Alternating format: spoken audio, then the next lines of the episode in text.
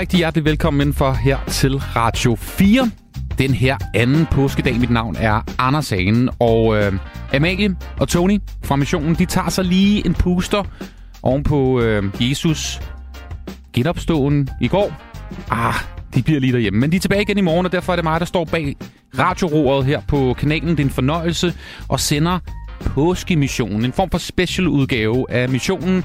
Jeg har været med dig her i påsken, og det er simpelthen en fornøjelse at sende radio, når alle andre I holder fri.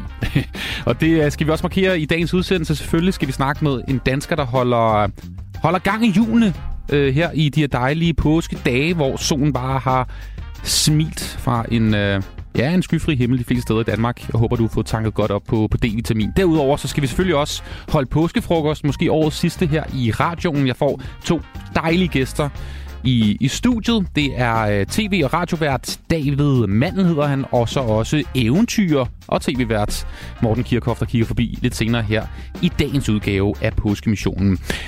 Quiz er der også. Selvfølgelig, der er endnu et øh, påskeæg på højkant. Hvis du har lyst til at vinde sådan et, et, måske det sidste også for i år, så kan du altså nå det her i dagens udgave af påskemissionen. Hvis du lige nu ringer ind til det nummer, der hedder 72 30 44 44, eller sender en besked til 1424, så kan du være med i quizzen. Det eneste, du skal gøre, det er, at du skal svare på det spørgsmål, der hedder, hvilken historisk kirke i Paris brændte, ikke nedbrændte, men brændte for tre år siden i påsken. Det var langt fredag, det skete i Paris. En historisk kirke. Der er endda lavet en tegnefilm om den for mange, mange, mange år siden. Brændte altså for tre år siden. Hvis du kan svaret på det spørgsmål, så kan det være, at du kan være med i vores quiz og vinde en påskeæg.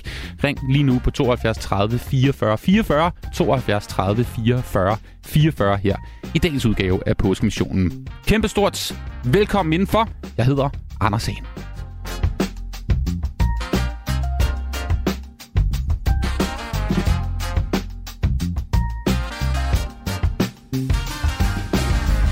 Det er en fornøjelse at være i din øh, radio den her anden påskedag. Jeg er her frem til klokken, den bliver 17, og en anden, der også er på arbejde i dag, gudske tak og lov, er reporter Clara, som i dag gik ud af døren med et stort smil. Det virker som om, at du også var, var genopstået fra, fra de døde, Clara. Du er taget på, på bodega. Det kan da godt forstå, at du smiler og griner over det. Du skal ud og drikke øh, bajer. Hvad, hvad har du sat øh, dig selv i scenen i dag? Ja, men det er ikke helt dårligt, Anders. Altså, jeg må sige, jeg har glædet mig til at komme. Jeg er i Valby på øh, Teglskægget. En, øh, en rigtig fin øh, bodega, som simpelthen har sådan en lille teglstens øh, tag over baren. Og jeg tror, det er derfor, at, øh, at den hedder det. Øhm, og jeg står her sammen med øh, to ret spændende mennesker, som jeg glæder mig til at snakke med. To eksperter på værtshusområdet. De har nemlig skrevet en bog, der hedder Stamsteder. Og nu har vi lige fået, øh, fået skænket tre store, gode fadøl heroppe i baren. Og jeg tænkte på, øh, Anders, er det, nu, har, nu, har vi, nu har vi fået fadøl. Er oh. det noget af det, som man får her på, øh, på baren? I, på sejlskægget her er der mange, der bestiller fadøl, fordi de er billige. Og, og det er de på værtshuse, fadøl generelt. Så, så derfor så, så synes jeg, vi skulle have tre klassik i dag.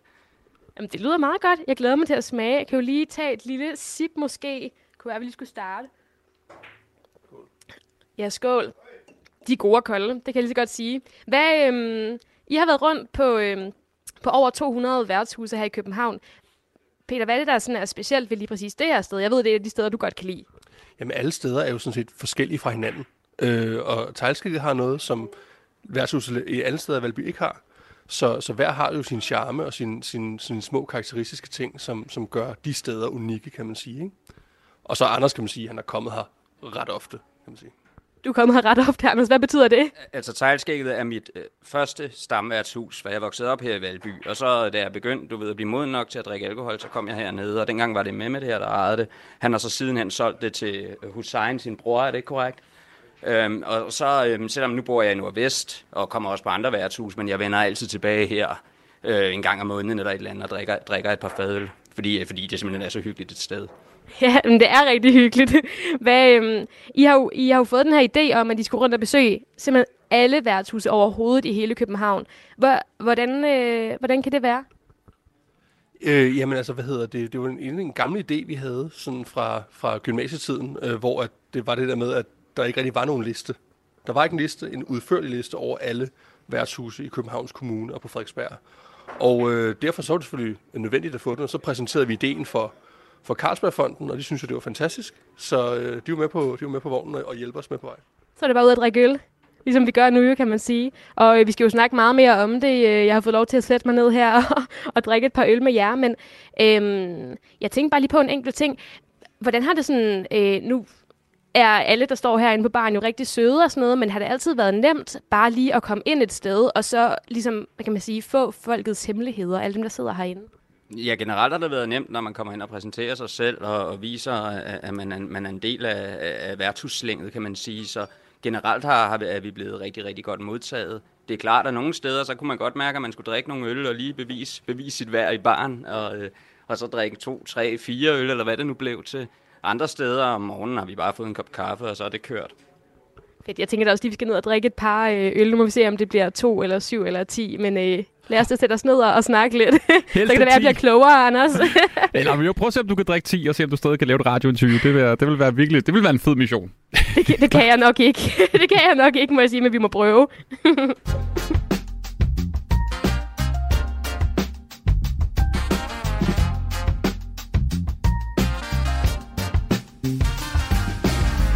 Jeg ved ikke, om du er så heldig at øh, holde påskefri i dag. Det, øh, det vil være der vildt ondt i hvert fald. Men der er jo nogen, der tager på, på arbejde for ligesom at holde det hele i gang, selvom det er en af de, øh, de store helligdage i Danmark, hvor de fleste danskere holder, holder fri. Og øh, her i påskemissionen, der har vi valgt at dedikere lidt tid til at øh, faktisk øh, hylde øh, de her mennesker, som der hopper på arbejde og står der i deres ansigtsfodsved og holder hjulene i gang. Og en af dem, vi skal snakke med i dag, er sådan en, der nemlig tager på arbejde, når vi andre holder fri.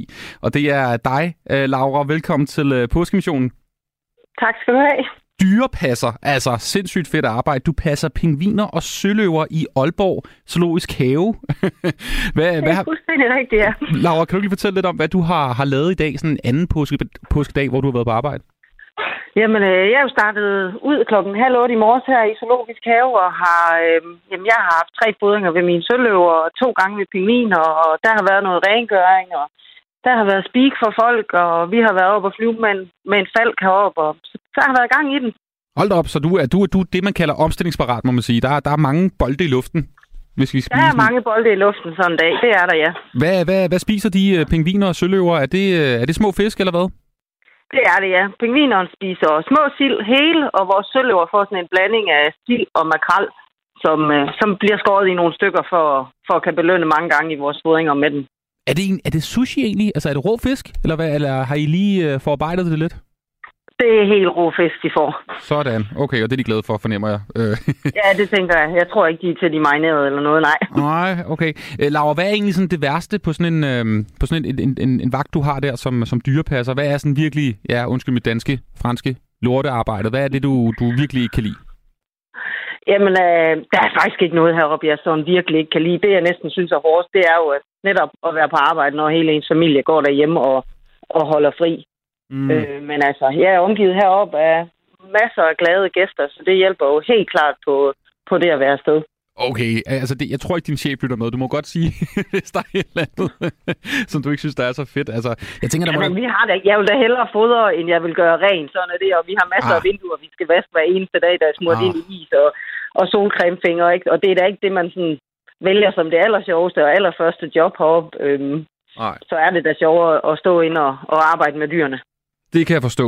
Og du fortæller selv, at det, det er hårdt i dag at, at være på arbejde, fordi de fleste jo holder fri. Der er jo påskefrokoster stadigvæk. Folk er samlet i, i sommerhusene rundt omkring i Danmark. Øh, hvad er du gået glip af i dag, mens du har stået med, øh, med, med fiskefodring? Jamen, jeg var heldigvis så heldig, min familie holdt øh, påskefrokost i går, hvor jeg havde fri. Så det, jeg er gået glip af i dag, er jo en, en hyggelig dag og afslappende dag hjemme med min mand og mine to drenge. Så inden, inden hverdagen, den starter i morgen.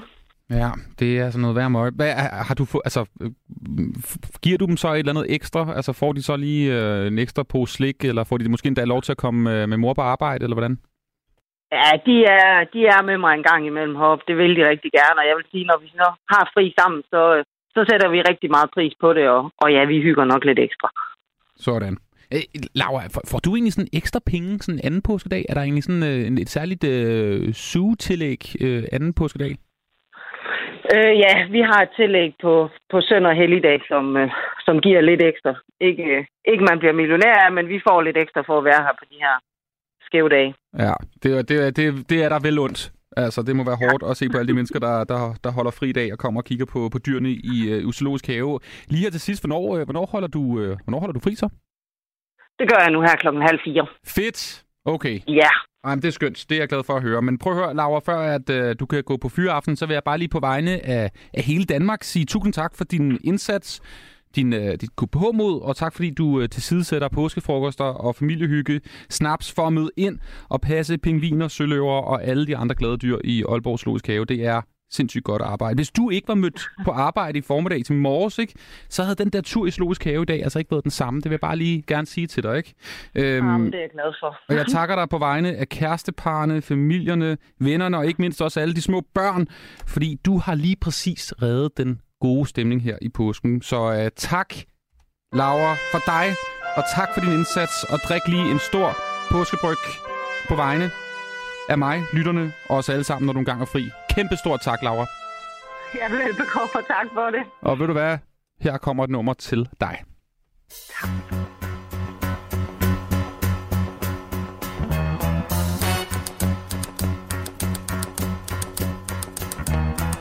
tumble out of bed and I stumble to the kitchen. Pour myself a cup of ambition and yawn and stretch and try to come to life.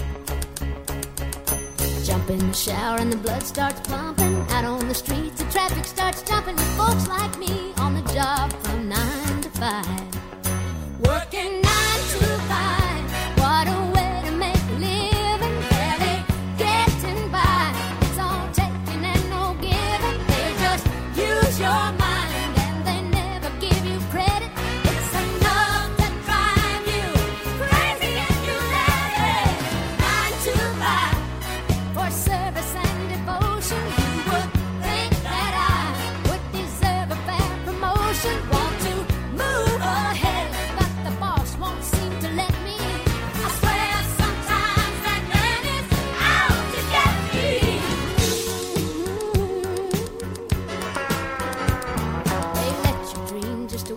shatter. You're just a step on the boss man's ladder, but you got dreams he'll never take away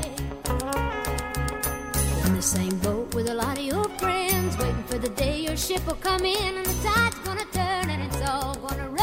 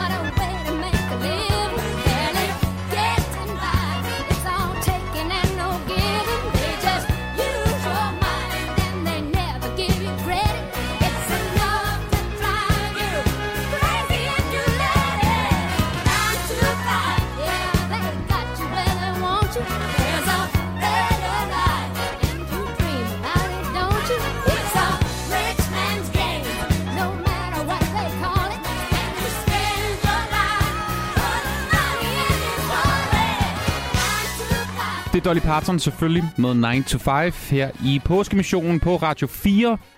Skud til alle, der er på arbejde i dag. Tak for jeres øh, store indsats. Her i øh, påskemissionen, der har vi jo en øh, reporter, som hedder Clara Vestergaard, som i fredags, torsdags var det vist nok, var en øh, smuttur forbi den katolske kirken, kirke, fordi det har vi selvfølgelig også markeret her i påskemissionen. Vi vil jo gerne blive en smule klogere på alt det religiøse. Og øh, Clara, hun prøvede, altså det var hendes mission, at blive katolik for en dag. Og øh, her mødte hun med øh, Peter Andreas, som er 27 år gammel og er formand for de danske katolikker, til en snak om Jesus, skærsilden og hvad man skal gøre for at være en god katolik. Der bliver også svaret på et par af de mange fordomme, man nok har over for lige præcis katolikker. Du kan prøve at høre her. Til vores reporter, Clara, som har den mission i dag, at hun er simpelthen katolik for en dag.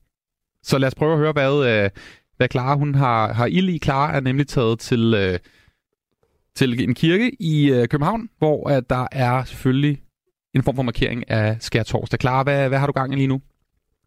Jamen lige præcis. Jeg er jo taget, jeg har simpelthen fået lov til at komme ind i kirken nu, og sidder lige her i et, øh, et meget flot rum, sammen med øh, Peter Andreas, som øh, jo nærmest er samme alder som mig, faktisk 27 år gammel og, øh, og katolik, og formand for Sankt Ansgar-afdelingen i København, nej, i Danmarks Unge Katolikker. Er det ikke rigtigt sagt?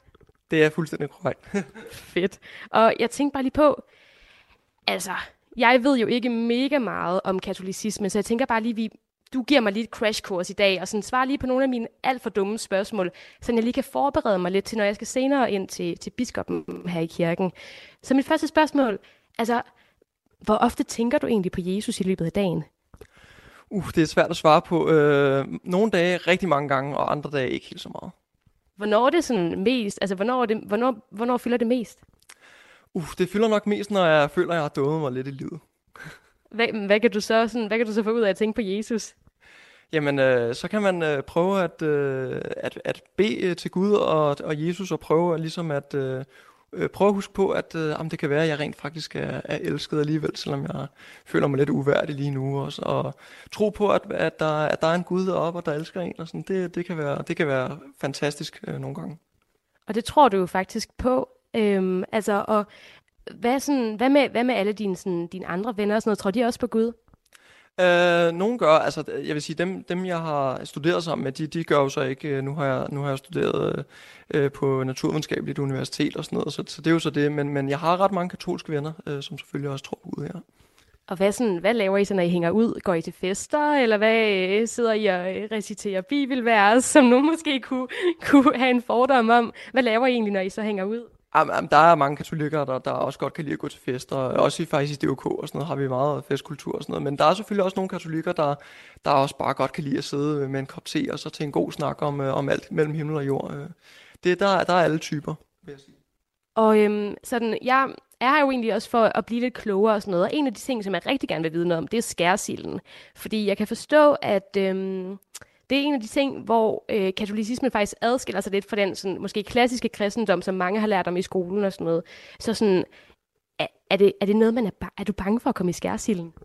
Nej, ikke, ikke så mange for skærsilden. Det er, det er måske mere, mere helvede, som man snakker om. Sådan, okay, det, det er ikke så godt. Men, øh, men, øh, nej, men jeg tror, at forskellen ligger meget i, at, øh, at i øh, katolicismen, så tænker man meget på vores gerning, og hvad vi ligesom gør i livet, hvor i protestantismen, der, altså Luther, havde det her med, at øh, men vores, vores skæbne var lidt mere forudbestemt og sådan noget, så derfor var det bare, øh, ligesom, så røg vi bare op i himlen, eller hvad der nu skete. Hvor at øh, fra katolsk side, så tænker man på skærsilden som sådan en slags renselse, som man ligesom kan gå igennem, øh, fordi der er nogle ting her øh, nede på jorden, som vi måske oplever, som vi måske har, har behov for ligesom at, at, at, blive, at blive renset fra på en eller anden måde, som ikke er gode for os. Altså kan man komme i skærsilden og så komme i helvede, eller hvordan? Uh, nej, men jeg tror, man siger, at, at, at når man kommer i skærsilden, det kan godt være, at man er der rigtig lang tid, men så vil man faktisk ende med at komme i himlen, ja. Okay, så det er sådan, man bliver lige renset på vejen ind. Hvad, øhm, sådan, hvis man nu skal undgå den skærsild der, må man, skal man så undgå alle ulovligheder overhovedet? Altså må jeg gå over for rødt for eksempel? Eller sådan, hvad, altså, hvad, hvad, skal jeg ligesom, hvad skal jeg ligesom gøre for sådan at være en god katolik? Det, det er et rigtig spændende spørgsmål, og inden for øh, at katolikker taler meget om hellighed og sådan noget, det er jo noget, hvor man i Danmark vil sige, åh, oh, hellig, og sådan, du er så hellig, og sådan, det er en dårlig ting, men, men vi taler faktisk om hellighed som en god ting, så hvis du har levet et, et helligt liv, så kan du faktisk komme direkte i himlen, men, men der, der, der står, øh, vi har, jeg har ikke vedtaget noget om i hvert fald, at man ikke må gå over for rødt eller noget, det, det, det må være op til den enkelte samvittighed lige med det, det er nogle andre ting, vi lægger væk på. Og har du selv gået over for rødt? Ja, masser af gange. Okay, så, så er der faktisk måske en chance for, at, øh, at jeg måske godt kunne klare det rimelig godt som, øh, som katolik. Er der ligesom nogle ting, altså sådan, der, må være, der må være nogle ting, man overhovedet ikke gør. Altså, hvad er det værste, man kan gøre? Oh, det er det værste, man kan gøre. Uh, det, det, det er svært at sige. Altså, der er jo, der er jo det med... Det, det, er jo, det er jo altid svært at sige, hvad, hvad Gud han, han vil. Det er jo kun Gud, der kender os som mennesker. Men det her med, at at, at ligesom kunne tillade Gud at tilgive dig for de ting, du har gjort forkert. Det er i virkeligheden noget af det, som det handler om, at man siger faktisk, at, at øh, de her hellige mennesker, eller helgene, som vi kalder dem, sådan en slags inspirationskilder, det, det er nogen, som vi, som vi har som gode eksempler, men det var ikke nogen, som ikke lavede fejl eller noget som helst. Det var nogle, virkelig nogle mennesker, som prøvede, men, øh, men de lavede ikke fejl. De, de gik til Gud med det, og det var derfor, de, de blev, som de blev. Alright. Og nu er vi her jo egentlig også i dag, fordi det er skær torsdag. Og øh, der sker jo noget her klokken 17 i kirken. Kan du lige fortælle lidt om, sådan, hvad betyder det egentlig med skær torsdag for, for dig? Jamen, øh, lige med skær torsdag, det er det her med, at, øh, at øh, Jesus han indstifter jo faktisk det her med, med ja, nadveren, som, som I kalder det i folkekirken, eller vi kalder det så øh, kommunion, men det her med, at vi modtager hans læme, og han ligesom giver sig selv for os, og det viser han så også ved at vaske disciplens fødder, det er jo det, der sker også skær torsdag, det her med, at han sætter sig ligesom under øh, sine disciple som, som deres tjener, og det var sådan noget, som man ikke kunne forstå, fordi at du, er den, du er kongen, og du er den vigtigste, men nu er han pludselig under os. Så det, og det, det betyder ret meget, fordi at, at det vil vi jo også gerne have, dem der elsker os, at de ligesom kan nogle gange øh, tage, tage det, øh, gå, gå det under os, og ligesom sætte os, sætte os selv, øh, sætte os selv øh, øh, lidt højere, øh, eller andre lidt højere end sig selv, og det er jo meget inspirerende. Fuldstændig rigtigt. Hvad hedder det? Jeg synes, øh, jeg synes, jeg er blevet meget klogere allerede, bare på de her fem minutter. Det var altså fra i torsdags udgaven af påskemissionen, hvor reporter Clara var en smut forbi den katolske kirke i København for at være katolik for en dag. Lige med så skal vi ud til øh, reporter Clara igen, som kan man sige er taget til lidt andet sted i forhold til den katolske kirke. Hun er nemlig taget på et værtshus.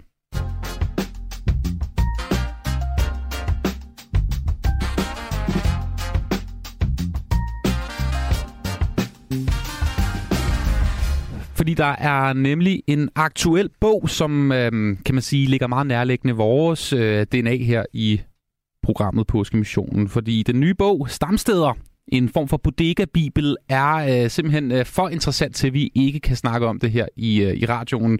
Øh, Clara, du blev helt fyr flamme, da jeg fortalte om den her bog øh, i morges. og du øh, har simpelthen yes. Øh, sat dig i scene sammen med øh, nogle af dem, der har lavet bogen. Altså en form for opslagsværk over de her cirka 220 bodegaer og brungrønne værtshus, der er i øh, København. Lige præcis. Og man kan jo nærmest kalde det en bibel. Det tror jeg i hvert fald, nogen kunne finde på at gøre. Og nu sidder jeg faktisk lige og kigger på den. Og den vejer Peter, hvad du sagde, 3,6 kilo? Yes. Øh, det er en rimelig stor klipper, den her øh, kæmpe store øh, værtshusbibel. Men vi, øh, ja, vi sidder jo lige og snakker lidt her, Peter og Anders og mig, og er jo kommet godt igennem vores, øh, halvvejs igennem vores fadel. Øh, og det er jo to, øh, to mennesker, som har brugt to år cirka på at drikke sig igennem hele København faktisk, øh, og har skrevet ned på ord, øh, hvad, hvad I har oplevet. Hvorfor? Jamen altså, som, som vi sagde tidligere, så er det jo en bog, der manglede. Øhm, der er ikke lavet en, en liste over alle stederne, og det synes vi var nødvendigt. Så, øh, så nogen skulle gøre det, kan man sige. Ikke? Og hvor mange, altså, hvor mange øl har I drukket de seneste to år, øh, Anders? Det har vi selvfølgelig ikke talt på, men vi har drukket mange øl, fordi vi har været på 220 steder, og, øh, og det er så minimum 220 øl per mand. Er, er det sådan, at kan man godt bare lige komme og drikke en enkelt øl, når man skal undersøge sådan noget her, eller bliver man nødt til at blive til 10? Mm, det, det er meget, meget forskelligt, fordi værtshus er så væsensforskellige, som de er. Nogle steder, så har vi, så har vi selvfølgelig øh, drukket en masse øl, og andre steder, så har vi drukket et par stille øl om morgenen, og, og så hygget os og fået, fået en god røverhistorie. Det lyder rigtig hyggeligt. Hvem er sådan, øh, altså nu har I jo været ude og møde en masse mennesker også, der har været på værtshusen. I har jo været her om morgen, middag og aften nærmest. Hvem er sådan den klassiske sådan, altså stamgæst på sådan et værtshus? Jamen altså, øh, jeg kunne forestille mig sådan lidt, at man kunne sige sådan, at hvis et, et samværshus øh, er et sted, som åbner øh, forholdsvis tidligt om morgenen og lukker rimelig sent om aftenen, så er der tit og ofte sådan stamgæsterne, som kommer fra morgenstunden af, eller hvad formiddagen af, og de går så igen omkring en, en sen eftermiddag, og så er der et nyt indryk af studerende osv., blandt andet mest sådan torsdag, fredag og lørdag, som så kommer ind og, og, og, og, og, og tager på deres stamsted, ikke? Og sådan, øh, dem, der så har sådan et stamsted, som de kommer på hver eneste dag, øh, har nogle venner, der har deres sådan, sociale omgangskreds, sidder for at få en formiddagsøl eller et eller andet. Sådan, hvad er det, de sådan, får ud af at komme øh, det her sted? Der er et kæmpe socialt samvær på værtshuse, og, og, og noget af det værtshus kan, det er at holde øh, lokalkvarteret sammen. Øhm, da jeg flyttede fra Valby og, og fra Tejskægget her, som, som var mit stamværtshus, så flyttede jeg til Nordvestkvarteret, hvor jeg fandt øhm, Nørre Pop, og hvor jeg fandt øh, fuglereden. Og, og derigennem, der lærte jeg øh, alle dem fra kvarteret at kende, øh, eller ikke alle sammen, men dem, der kommer på værtshus. Og, og det, er, det er mennesker med andre, en anden uddannelsesbaggrund end mig, en anden alder. Det kan være en 65-årig, det kan være en 20-årig, jeg er selv 36 år. Så værtshusenes øh, funktion er at holde sammen på kvarteret, er at vi kan lære hinanden at kende lidt uformelt, og, og det, er jo, det er utroligt fedt. Så har værtshusene så også en anden funktion i forhold til de daglige stamgæster, og det er, at øh, barmutter, altså hende, der ejer værtshuset, hun holder øje med sine gæster, og, og sørge for, øh, at de gamle for eksempel, de får betalt deres regninger, og øh, hvis ikke de har været et par dage, så, så ringer hun til dem, eller går op og banker på deres dør og spørger, øh, hey, øh, hey, hvad der er los, og så videre. Så der er faktisk enormt meget, øhm, altså både noget socialt, men også jo på en eller anden måde, altså nogen, der, nogen, der hjælper, man hjælper hinanden på, på de her steder. Og er det sådan, øh, altså, er det alle steder, man gør det, eller er det nogle specielle steder, eller sådan, hvordan, øh, altså, hvorfor, kan du, ikke, kan du sige noget om, om sådan den kultur, der er på, på sådan et, øh, et værtshus?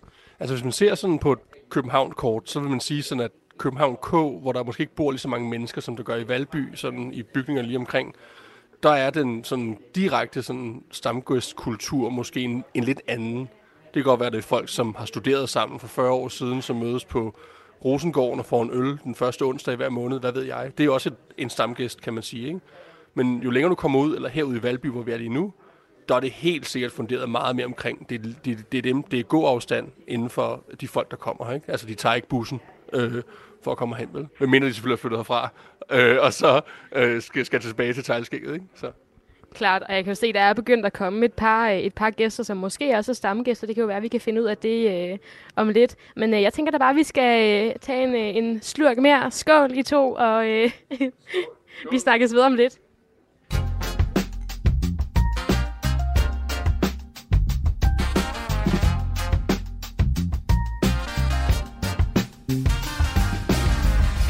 Ikke en helt dum dag, som øh, Clara har valgt at tage på arbejde i dag. Altså på øh, værtshus sammen med gutterne bag bogen Stamsteder, en øh, form for bodega-bibel over de øh, 220 værtshus, der er tilbage i Københavnsområdet.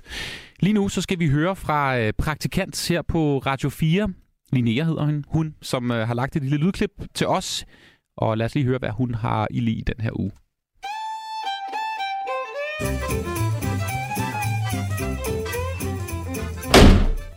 Am I right? Am I right? Dit daglige envejskommunikerende debatoplæg, der får dig til at ændre holdning hver dag. Am I right? Jeg hedder Linnea, og jeg synes, vi skal gentænke nadveren. Velkommen til Am I Right. Jeg er praktikanten her på Radio 4, og ja, det er mig, der hver dag i radioen giver dig perspektiver på dit liv, som kan få dig ud af ekokammeret, få dig til at tænke på en ny måde. Her anden påskedag, der bliver jeg nødt til at tage en samtale op, som jeg godt ved er svær. Det kræver af os, afsendere og modtagere, at vi stiller os åbne og prøver at se på det her med nye øjne. Jeg spørger bare, hvorfor skal det nødvendigvis være rødvin, der bliver serveret til nadver i kirken? Hvad er logikken? Selvfølgelig, jeg kan godt se argumentet med, at man skal forestille sig, at det er Jesu blod og så videre. Og jeg ved også godt, at folkekirken insisterer på at servere alkohol. Men hvorfor lige rødvin? Alle ved, at rødvin er den type alkohol, der giver allerflest tømmermænd. Og bare for at være ærlig med jer nu, jeg har så mega ondt i hovedet i dag oven på de her påskedage, efter at have været til nadver. Jeg har allerede en gang uden held prøvet at komme igennem med et borgerforslag om, at nadvervinen skulle skiftes ud med noget, der ikke giver samme bullerhovedpine. Men selvom man ikke skulle tro det, så lever vi stadig i et utroligt konservativt og ikke omstillingsparat samfund. Og nu må det altså være tid til forandring.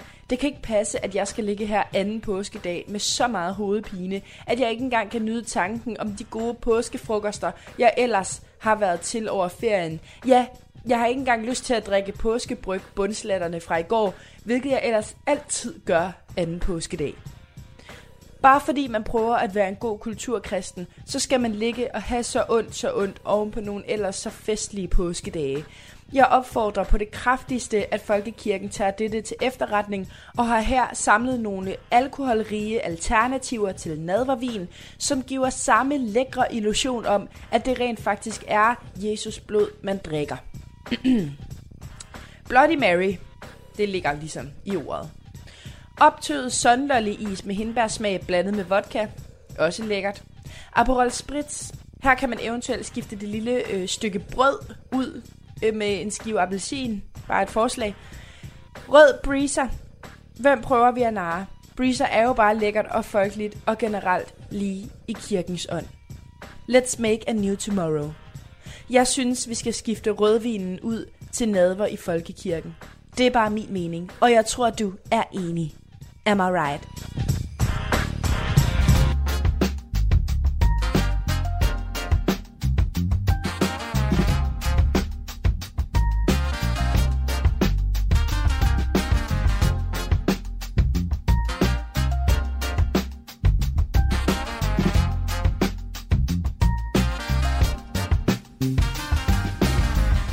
Lidt tidligere her i påskemissionen, der fik jeg sagt, at der er quiz i dagens udgave af Påskemissionen. Der er selvfølgelig et påskeæg på højkant i dagens udgave af Påskemissionen endnu en gang det tredje påskeæg på de her dage, hvor vi har sendt påskeradio. Og nu er det blevet tid til, at vi skal sætte, uh, sætte ild til uh, quizzen her i uh, Radio 4's Påskemission.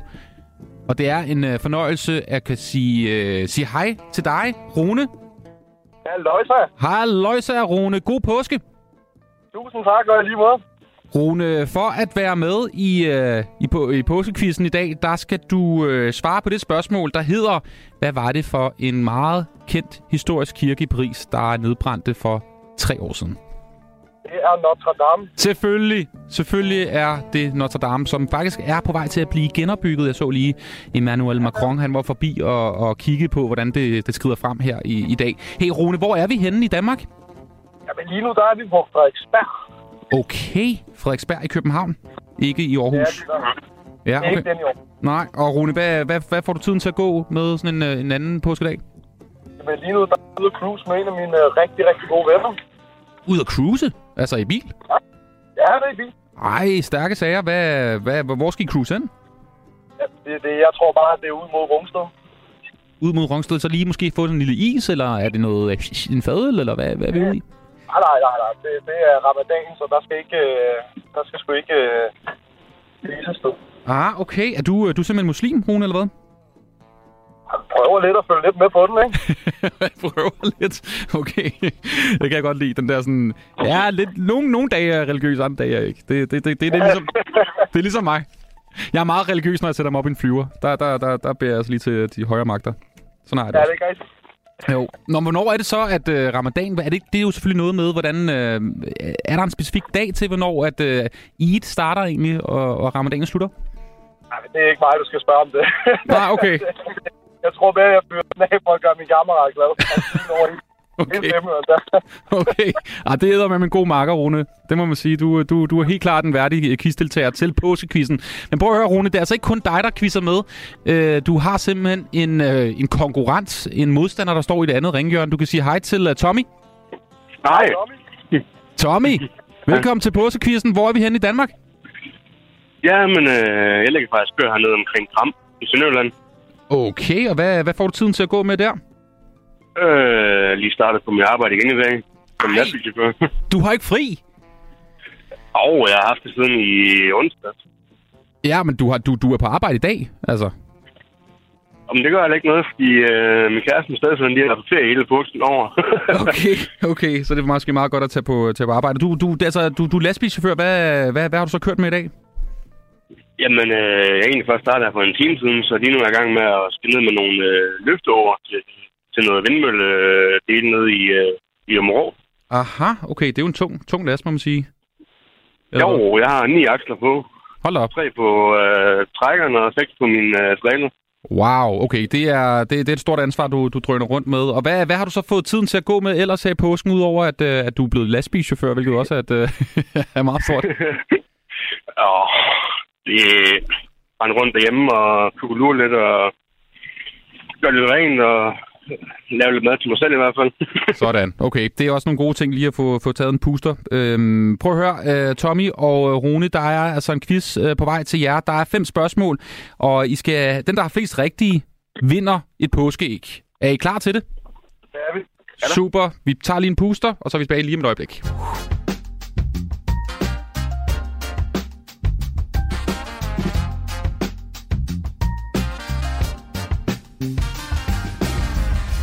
Fem spørgsmål altså i øh, den her u, den her øh, udgave af Påskemissionens påskequiz. Og det er altså fem spørgsmål, der handler om påsken, der gik 2022, så vi er lidt rundt omkring i alle verdenshjørner.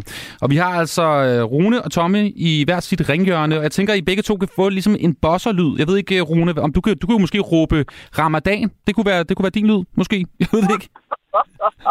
Hvad? Det var, er det dumt?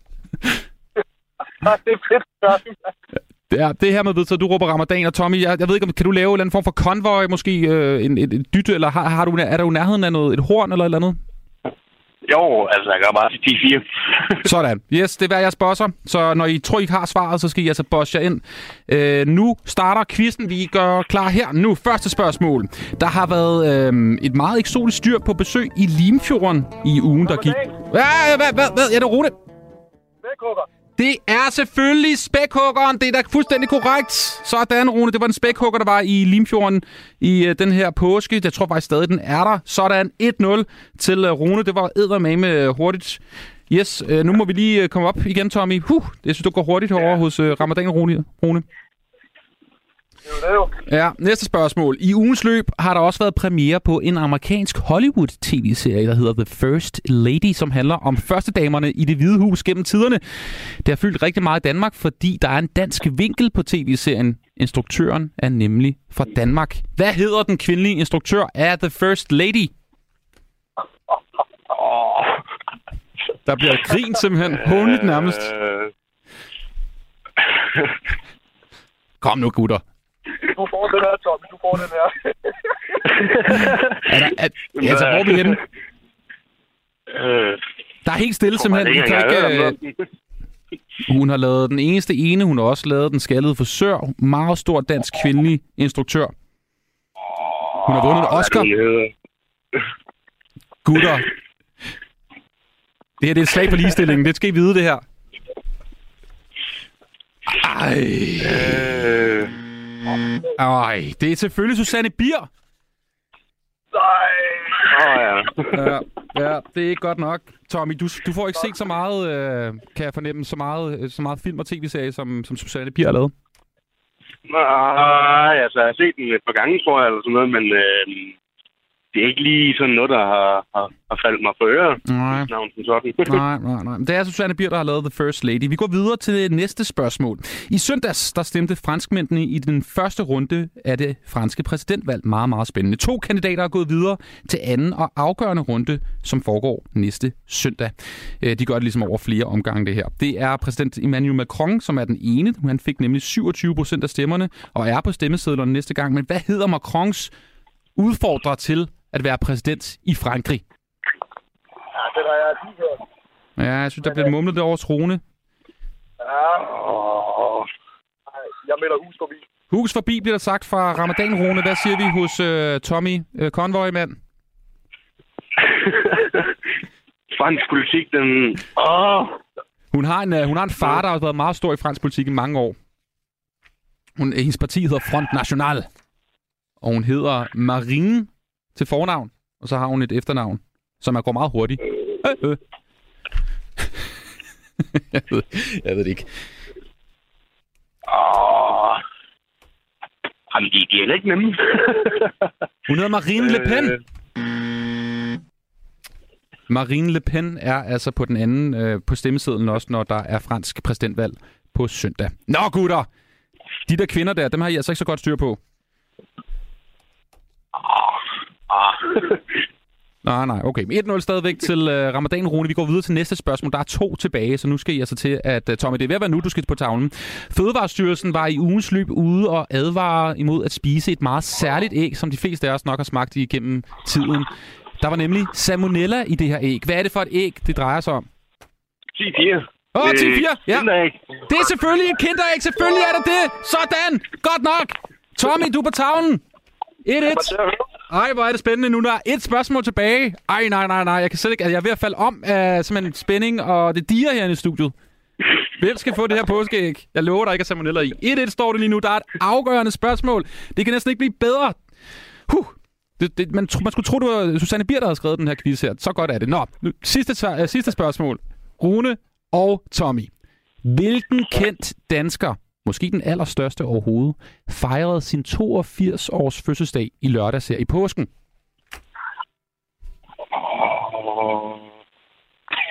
Det er de der, de der kvinder, dem har I altså ikke styr på, drenge. den, den, Hvad gør vi her, mand? den mest kendte dansker overhovedet. 82 år gammel blev hun i lørdags. 82 år gammel. Altså, hvis du siger dronning Margrethe, Øh, så... Hvad, øh, jeg skal, der er nogen, der skal melde ind, tror jeg. Der er nogen, der skal melde ind. Øhm, Det kan ikke være, det kan ikke være det kan du umuligt gøre, mand. 82 år gammel blev hun. Tove Nej. Ditlev snakker du så. Tove Ditlevsen! det er stærkt. Det er ellers et godt bud, Rune. det er nyt, der er et point til. det. Tak for det. Ja, måske, Mest kendte danske kvinde. Hmm. måske, måske den mest kendte dansker. Altså, du kan vække en, øh, en treårig dansker og sige, hvad hedder hun? Og man kan vække en uh, demens på, på plejehjem og spørge, hvad hedder hun? Så tror jeg, de fleste godt ved, hvem hun er. Nå, men jeg fyrer den af. Jeg siger dronning Margrethe. Selvfølgelig er det dronning Margrethe!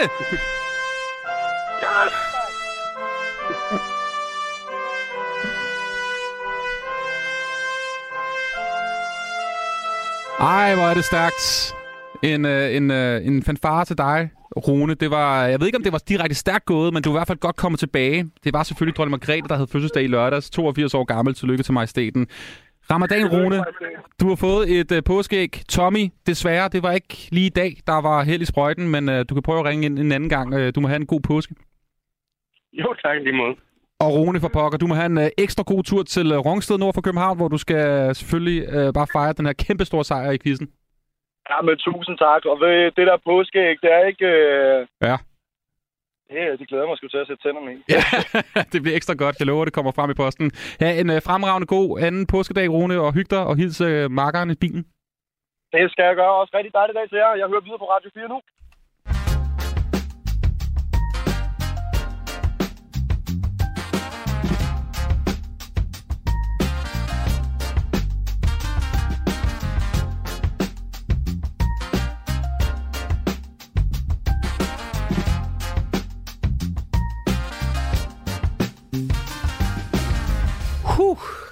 Ved du hvad? Jeg har virkelig meget brug for en iskold fadøl oven på den quiz der. Det var, det var, øhm, det var hæsbæsende, synes jeg. Det var som at overvære en, øh, en øh, straffesparksturnering i en VM-finale. Tillykke til øh, Ramadan Rune med altså sejren i ugen, der gik påskekvissen her i påskemissionen på Radio 4. Og en, der kan sidde og nyde en læskende kold fadøl. Det er dig, Clara. Du har virkelig øh, ja, skudt papagøjen i dag. Skudt den store bodega papagøje. Du er nemlig øh, faktisk på værtshus i dag for at øh, markere den her bog Stamsteder, for at lige blive lidt klogere på, øh, på den her store bodega-bibel over de 220 københavnske værtshuse. Og hvordan går det hos dig? Det går dejligt. Og nu kommer der faktisk en fadøl. Tak. Tusind tak. Nu kommer der simpelthen en fadøl oppe fra baren, som... Jamen nærmest som, som et... Det er helt som at være... Øh, det er jo kæmpe luksus, det her. Altså, der kom lige en fadøl op fra baren, og øh, vi sidder her og hygger os, og øh, kigger rundt på de andre gæster, og øh, på det meget flotte interiør her på, øh, på værtshuset. Men øh, jeg sidder jo med to virkelig eksperter på værtshusområdet. Øhm, og I har lige fortalt mig, øh, Peter og Anders, at øhm, siden slutningen af 80'erne cirka, er det faktisk gået ret meget ned ad bakke med, hvor mange værtshuse der er her i København. Øhm, kan, I kan I ikke lige forklare mig, sådan, hvad, altså, hvad er der sket? Jo, men altså, der er en kæmpe stor sådan, ændring i København, kan man sige, i forhold til, hvad det var øh, for bare 30 år siden. Ikke? Men, men ja, med over 1000 værtshuse tilbage i slut 80'erne, og så nu ned på 220, gør jo selvfølgelig, at det går stærkt ned ad bakke. Altså siden bogen udkom for bare få, få måneder siden, så er der jo syv værtshus, der er lukket. Ikke? Så, så det er jo en kæmpe stor skift selvfølgelig, og selvfølgelig er det også meget praktisk, vil rigtig mange sige, også i forhold til alkoholindtag, at der ikke skal være 1000 værtshuse øh, i Københavns Kommune på Frederiksberg. Det er for, for mange. Men, øh, men hvad hedder det? Det er jo stadig en kulturarv, der forsvinder.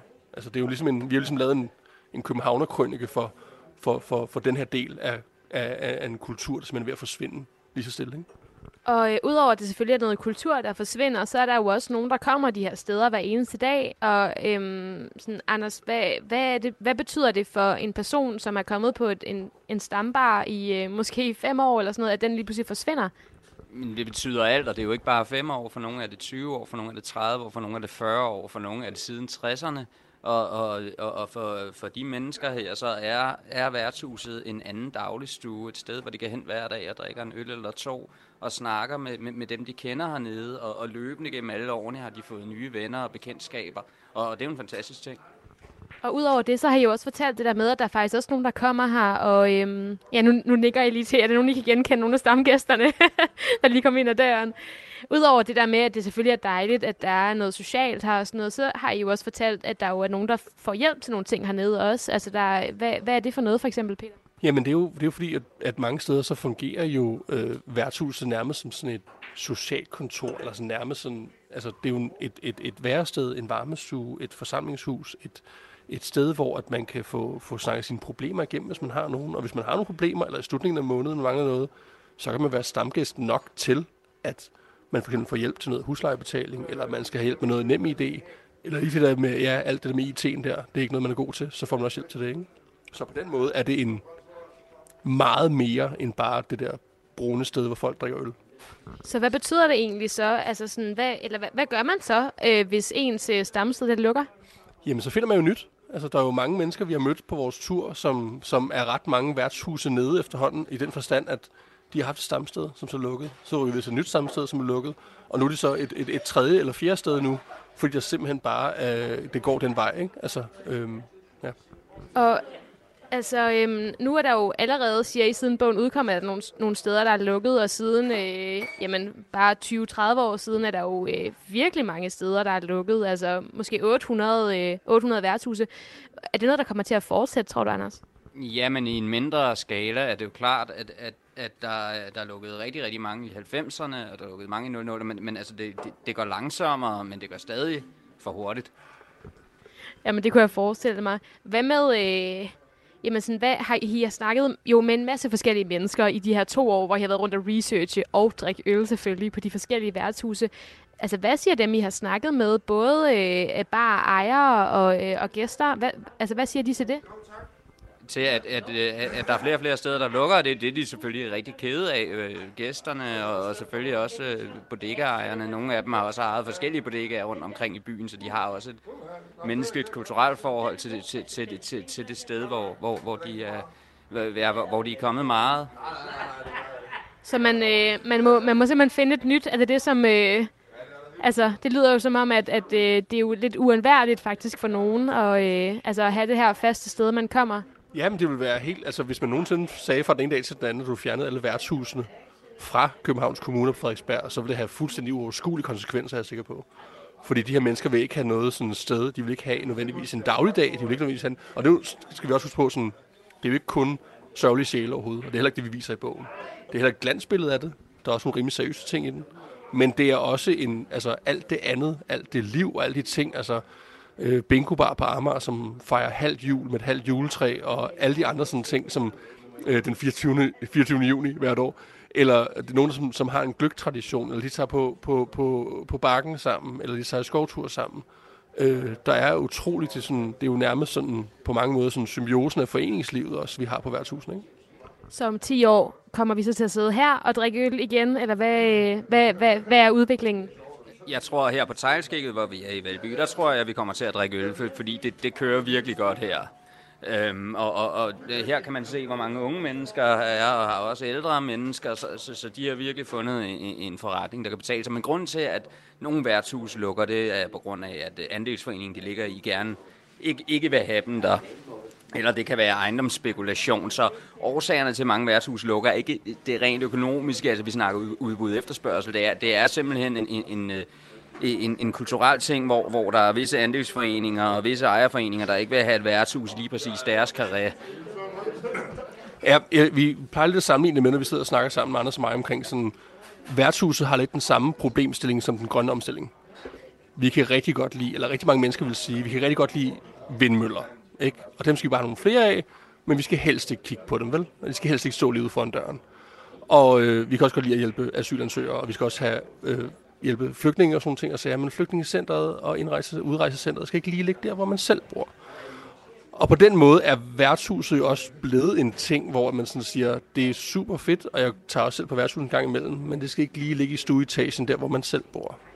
Og så længe der er den indstilling, så vil det jo, altså, generelt set, så er det jo et, en problematik, hvor at du fra starten af, altså det er op ad bakke, når du ejer et værtshus.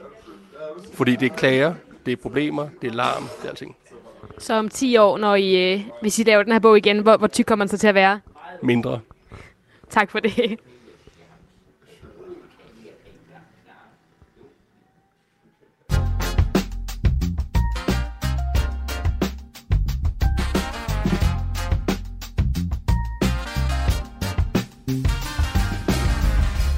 Om ikke så forfærdelig lang tid, så er klokken 16, og så er der nyheder her på øh, kanalen. Men før vi når så langt, så skal vi lige høre et, øh, et nummer. Og ved du hvad, jeg faldt over en øh, playlist på, på Spotify. Det er der, hvor vi alle sammen hører musik i, øh, i disse tider. Og det var en playlist, som, som var, var ret speciel. Jeg har aldrig set den før, nemlig One Billion Club hed den. Wow! Øh, og det er simpelthen en liste med alle de numre på Spotify, som har over 1 milliard afspilninger. 1 milliard afspilninger! Det er godt nok meget. Og der er altså flere af de numre, der har mange, mange, mange flere milliarder afspilninger. Og hvilket nummer tror du, der ligger på, øh, på førstepladsen over de mest spillede numre på Spotify? Ja, der bliver tænkt derude.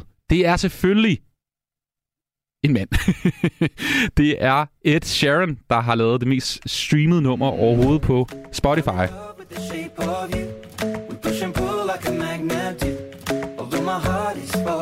Shape of You har 3,1 milliarder streams på øh, Spotify. Det er da meget godt gået. Virkelig et nummer, der også er blevet spillet fuldstændig altså, til næsten alle fester de sidste mange, mange, mange år. På en anden plads, meget overraskende for mig, der ligger The Weeknd.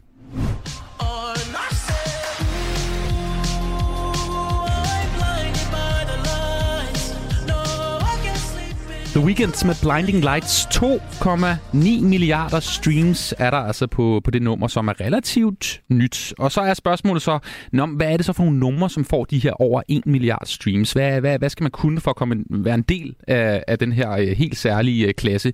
Jamen, du skal nok enten være Ed Sheeran, han har lavet 10 numre, som har over 1 milliard streams. Og så er der også Justin Bieber, han har over 10 sange også i 1 milliard klubben. Så hvis du laver en eller anden form for sang, med, hvor de er involveret, så er der i hvert fald stor sandsynlighed for, at du også får over 1 milliard øh, afspilninger på, øh, på Spotify. Øh, der er ikke særlig mange af de gode gamle numre, der har fået over 1 milliard afspilninger på, øh, på Spotify. Der er dog en fra 1975, der er en del af den her klub, og det er det ældste nummer. Og hvad er det så, tænker du? Det er ikke Beatles, det er heller ikke Rolling Stones, det er heller ikke ABBA, det er Queen.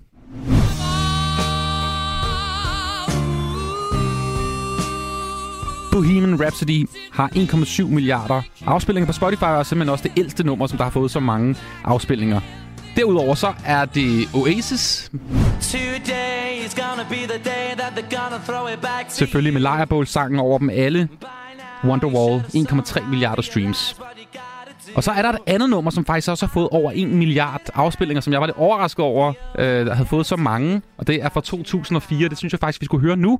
Øh, det er The Killers. Det er måske den mest det mest, den mest britiske sang, som ikke er lavet af en britisk gruppe. Øh, de er nemlig fra øh, Las Vegas og USA, men det her det er Mr. Brightside. Den har, den har hørt 1,3 millioner gange på Spotify.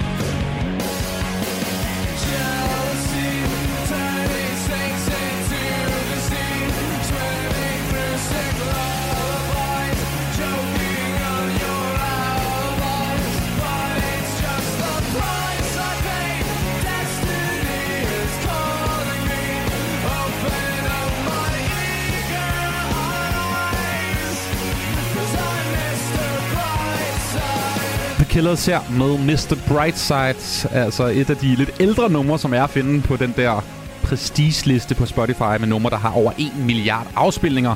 genial nummer, som øh, du ikke skal være lang tid i England, før du hører på en bar eller på et fodboldstadion, eller hvor du nu er henne, hvor der er mange mennesker samlet. Lige om lidt, så er der påskefrokost her i radioen med to dejlige gæster. Lige nu, så er klokken 4. Det betyder, at du får nyheder her på Radio 4.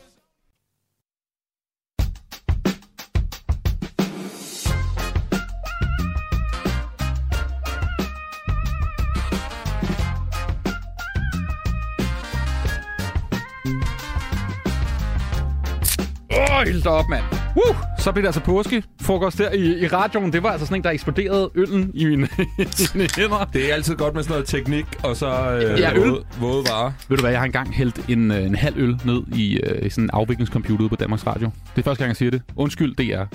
Du er ude derfra nu. Det er skide Ja, meget forældelsesfrist og sådan Det er noget. det. Det er, det. det er Radio 4, vi, vi sender fra i, øh, i den her omgang, og det er selvfølgelig den radiofoniske påskefrokost, du har tændt for. Den sidste i rækken, og jeg har glædet mig rigtig, rigtig meget til, øh, til i dag. Øh, som sådan en, en snedig vært har jeg tænkt, de her to gutter, de er gode sammen, tror jeg. det er selvfølgelig David Mandel i det ene ringhjørne. Velkommen til. Tak skal du have. Radio- og tv-vært. Ja. Og så har du også øh, været her på kanalen og på missionen. Ja, og jeg, jeg tror godt, jeg må sige det, for jeg kommer på den her kanal lige om lidt igen. Oha! Okay. Jeg har, jeg har Er der skrevet spurgt... det Jeg, sexprogram, eller nej, hvad? nej, nej. Det er jeg så ikke blevet castet til en eller anden underlig årsag, selvom jeg er rigtig god til at bolle. Hvad hedder det? Øh, det var... Øh, det er... Jeg har faktisk ikke fået bekræftet, at jeg må sige det, men nu siger jeg det alligevel. Jeg skal lave noget, der hedder De Satiriske Lege. Uh, her okay. på kanalen. Kæmpe Og så siger jeg ikke mere, fordi jeg ved ikke, om jeg må sige noget. Ej, hvor er det fedt. Ja. Ej, så fik vi også det. Morten mm. Kirkegaard, hvad siger du til det, for lige sådan at høre sådan en nyhed i radioen? Det, det bliver breaking news, altså. Det bliver da ikke bedre. Er du ikke fuldstændig blæst væk over ja, det? Altså, ja, det er helt fantastisk. Ja. Det. Morten, du er tv-vært øhm, og, og en levemand af Guds nåde. Altså, dit liv vil jeg gerne have. og så er du også en del af Eventyrenes Klub. Mm-hmm. Ja, det, er- det altså... Hold op. Det er fedt. Mm. Øh, og så lige om lidt, så er du, øh, er du øh, jeg ved ikke, om man kan kalde dig far, det lyder måske lidt mærkeligt, men det er noget med, jeg var lidt usikker på, om du kunne komme i dag, fordi er det noget med, at din hund skal have unger? Og du følger godt med. Selvfølgelig gør det. Ja, ja.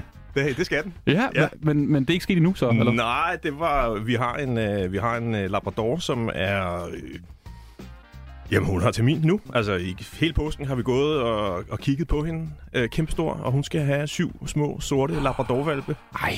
Så dem skulle jeg jo gerne have afsat inden programmet om. Nå, okay. Er de solgt? Nej. Er de ikke solgt? jeg, har, jeg har slet ikke fortalt nogen steder. Jeg, Wow. wow. jeg postede lige et billede af i går, i går, i går aftes, så det er nok det, du har set, Anders. Så ja, den er... Um, Hvad gør man, når der kommer hundevalpe? Altså, skal du stå der med nogle varme håndklæder og, og sige... Eller hvad? hvad, hvad? Jamen, jeg ved ikke særlig meget om det, fordi det er første gang, øh, vi prøver det. Og øh, det, det sjove er jo, at nu har vi jo haft hende... Jeg har googlet alt, hvad jeg kunne, selvfølgelig. Hvordan gør man? Og en hund, der er drægtig, hvordan skal den have? Og jeg har for eksempel op i vores... Vi har været sommerhus hele påsken her, hvor jeg så... De fleste nætter, der har jeg sovet ude i...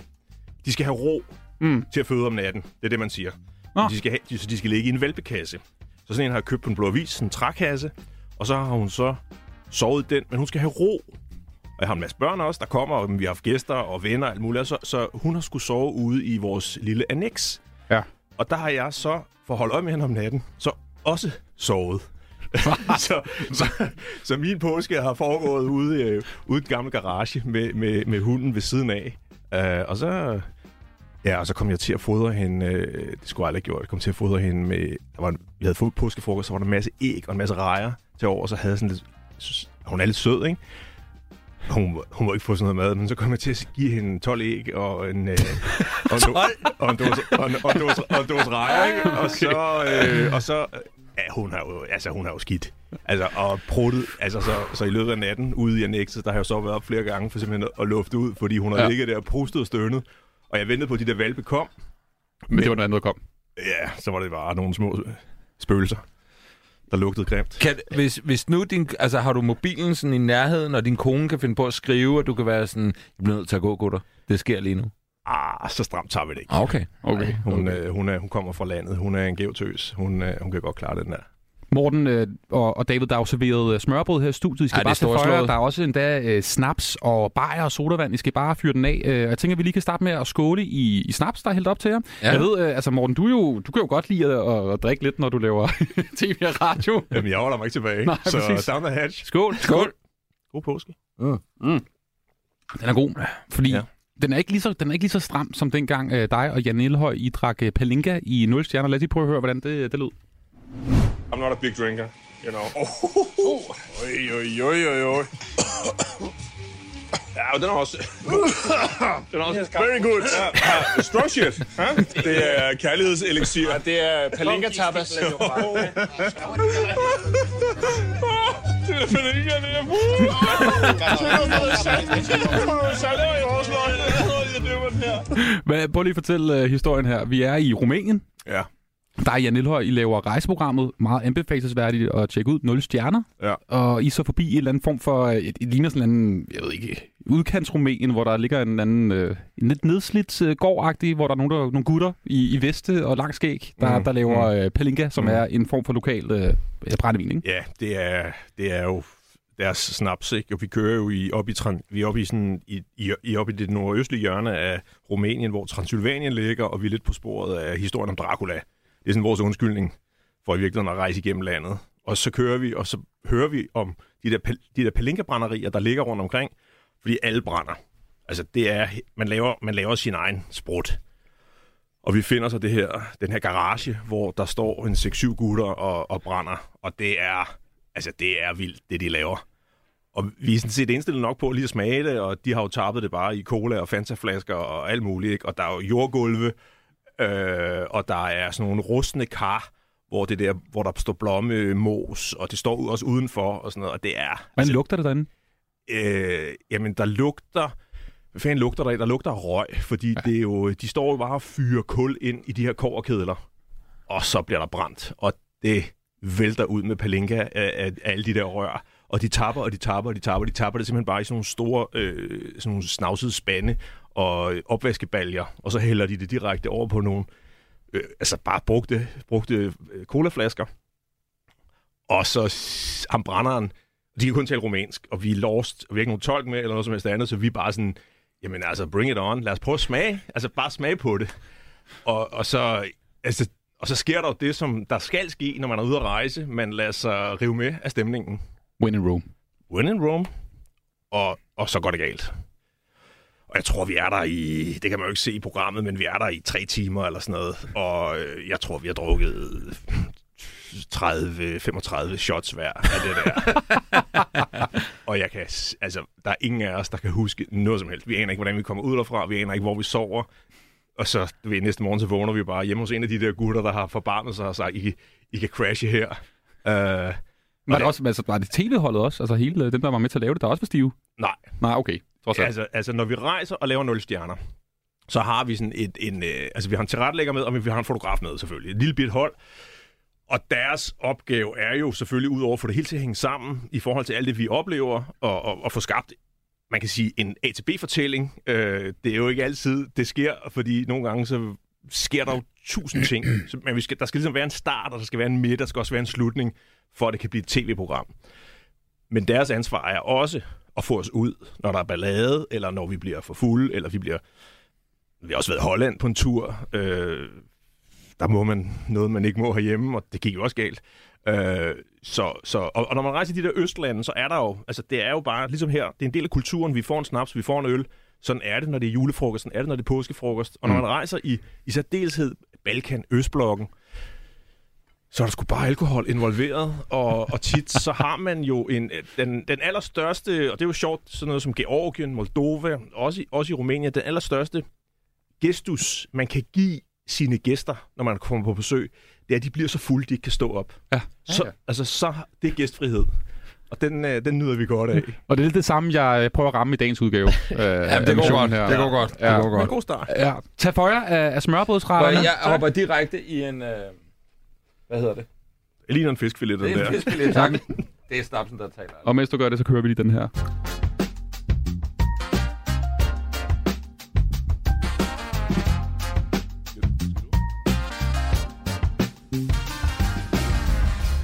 Og David, mens du lige har taget en øh, fiskefilet, så kan vi jo også lige øh, præsentere dig sådan ordentligt, ikke? Altså, mm. radio-tv-vært fik jeg sagt, og så de fleste kender dig jo nok fra, fra P3, og så Mm. også som vært på podcasten Farmænd. Mm. Ja, ja, ja, Ja. ja. Du er familiefar. Ja. To Det- små, dejlige unger. Helt klart. Og er, hvor er det bare hyggeligt, var med påsketid, hvor man virkelig kan få altså sådan nyt hinandens samvær. Åh, ligger kramme sine børn og den slags. Hvor meget, hvor, meget, altså, hvor meget glæder du dig til i morgen, og du kan kaste ungerne i øh, institution igen? Øhm, jamen, det, hvis det havde været fuldstændig normalt, så havde jeg glædet mig relativt meget, men der sker det, at min, øhm, min øh, datter på andet hendes dagplejemor øh, valgte at flytte til Femø. Nej. Så, øh, og det, er jo, det synes jeg kun er fair. Øh, men øh, det betyder også, at vi lige skal lave en indkøring, som det hedder, igen med vores, øh, vores datter. Heldigvis er vores datter den type, som bare altså løber ind i alt og råber og skriger og er lykkelig. Whatever. Mm. Så jeg tror, det kommer til at gå rimelig nemt. Men, men prøv at, lige præcis den her påske har været virkelig god. Normalt så ville jeg glæde mig helt sindssygt, fordi jeg, man, træ, man trænger til pauser med små børn. Altså, nu er dine børn lidt større, ikke? Mm-hmm. Øh, men, men med små børn, der, der, der, altså, der glæder man sig. Det ved du også, Anders, ikke? Ja. Øh, Altså, det er derfor, jeg sidder... Ej, Du, har, så du har taget påskevagten. Hvor gamle er dine børn? ja, det er, det er 3 og 5. Ja, okay. Ja, så der, Så er der er gang i den. øh, men, øh, men, øh, men, øh, men vi- jeg har haft en virkelig god påske med, de, med mine børn den her gang. Hvad, hvad, altså højdepunktet? Jeg så, du lavede øh, en lækker ret også med, med pasta og pølse. Pasta og pølse, ja, det var en stor dag. Det var en stor dag. Øh, jamen, øh, højdepunktet har grundlæggende set været at være i sommerhus, og at øh, min søn har sagt, øh, tror jeg, tre, tre gange i løbet af ferien, i dag har godt nok været en dejlig dag, var. Og så bliver man sgu varm om hjertet og siger, ja, det har, været, det har sgu været en dejlig dag. Altså, det har været en god dag i dag. Og det er ikke, fordi vores øh, liv normalt er helt af helvede til, og derfor er barnen sat rigtig lavt. Men, øh, men, øh, men det har været sgu... Øh, ja, det, har været, det er også fordi, sidste gang vi var i det sommerhus, der var jeg altså øh, ramt på på øh, fuldstændig på, på energien, og måtte sige, prøv at høre, jeg har, jeg, jeg har brug for en pause. Jeg bliver nødt til at tage i sommerhus alene et andet sted, fordi jeg, jeg kan ikke mere. Det var min oplevelse sidste gang, vi var i det Nå, sommerhus. du fik det ikke sagt. Det var bare noget, Jo, jeg, jeg, jo, jeg sagde det, og jeg gjorde det. Fordi jeg bare var sådan, jeg, jeg er fyldt op familiemæssigt, øh, og, og sådan helt generelt lige nu bliver jeg lige nødt til at, lige at fokusere mine tanker. Så det var sidste gang, vi var i det sommerhus. Og den her gang, der var det helt bare øh, skide godt og lykkeligt. Øh, Altså Morten, du er jo som, altså, som sagt øh, eventyr og laver tv om at rejse langt væk fra sin familie til alle mulige øde steder i verden. Mm. Øh, du har også lavet bøger om at, og, altså Abandoned Places, hvor du har taget billeder sammen med din, din makker Jan Elhøj omkring altså forladte steder rundt omkring i verden. Det der med familie, du, dine unger er lidt større end, end David og jegs. Men er, er, er, det sådan, hvordan kombinerer du det der med at rejse og være eventyr med at have unger derhjemme? Jamen, jeg tror sgu, det er omvendt, øh, end hvad David siger, fordi jeg tror, det er dem, der er glade for, at jeg er væk. Okay. Jeg tror, de siger, nu skal vi lige have et break fra far. øh, kan, han ikke, kan han ikke tage et eller andet sted hen, og så komme hjem med noget fornyet energi? Øh, nej, altså, jeg, jeg kombinerer det jo på en... Jeg rejser jo rigtig, rigtig meget. Øh, jeg har været altså, hvor, hvor meget? Jamen altså, siden, øh, siden øh, midt, medio december, der har jeg været i øh, Finland og Tyrol og Kirgisistan og Katar og Ungarn og Tyrkiet og New Mexico og Frankrig og et eller andet andet også. To andre ting også. Så du har faktisk ikke rigtig været hjemme. faktisk. jo, men jeg, som du kan sige. Jeg, Jeg har altså også været i Næstved i den periode, vil jeg godt lige sige. jeg har jo, jeg har jo sådan en, en idé, og den håber jeg da også min familie har, at det, det, det, det, det, jeg, det er det, far laver. Hmm. Og når han er væk, så er han, så er han selvfølgelig væk. Men jeg prioriterer jo selvfølgelig også, når jeg så er hjemme. Altså at være enormt meget hjemme.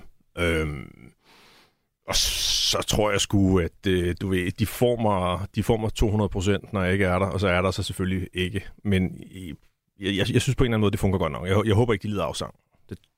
Har du, må jeg lige spørge, har, du, har, det, har det været sådan hele vejen igennem, mens du har haft børn også? Altså, at, at, at du har rejst sådan rigtig meget hele vejen igennem? Mm, jamen, der har selvfølgelig været nogle perioder, hvor jeg så ikke har rejst, men, men generelt, så er det, øh, at primært de sidste fem år, øh, der har jeg prioriteret rejser som Mm. mit, mit, mit virke. Ja. Øhm, så, så ja, øh, det, det har jeg. Stærkt. Øhm, ja. Morten Kirkegaard, vi skal lige snakke lidt nærmere om, om 0 stjerner. Lad os lige høre, hvordan uh, introen til det geniale program, du laver sammen med Jan Elhøj lyder.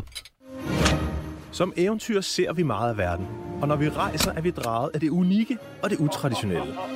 Så i stedet for at opsøge det trygge i de glitterne rejsebrosyrer, rejser vi for at opleve virkeligheden bag reklamedrømmen. Kræften siger, stay away from this nightmare. Jeg hører ikke høre mere. Vi tager det. Det er altså på DRTV, du kan tjekke sæsonerne ud med, med Jan og Morten, som altså laver rejseprogrammer på en lidt anden måde. Alle de steder, som folk normalt går en lang og stor bud udenom, dem, mm. dem opsøger I, i mm. hvert fald i prøver, ikke? og også især landene. Altså det er ikke lige de normale danske rejsedestinationer, I, I kigger forbi. Altså blandt andet øh, hjemsøgte skove i Transylvanien, øh, også der, hvor der var Pelinka-fest. Øh, forladte japanske udkantsbyer med, med dukker mm-hmm. i stedet for mennesker. Øh, der var også noget med et, andet, et, et et hus, der lå på en forladt klippe i Georgien. I var mm-hmm. oppe og, og overnatte i, mm-hmm. øh, stod på ski i Ukraine, som vi også skal snakke lidt mere om. Øhm, og så det her udkants transin, transine, jeg kan ikke engang sige det. Transnistrien. Transnistrien med, med Sharif som, øh, som chefen for landet, den her udbryderrepublik i Moldova.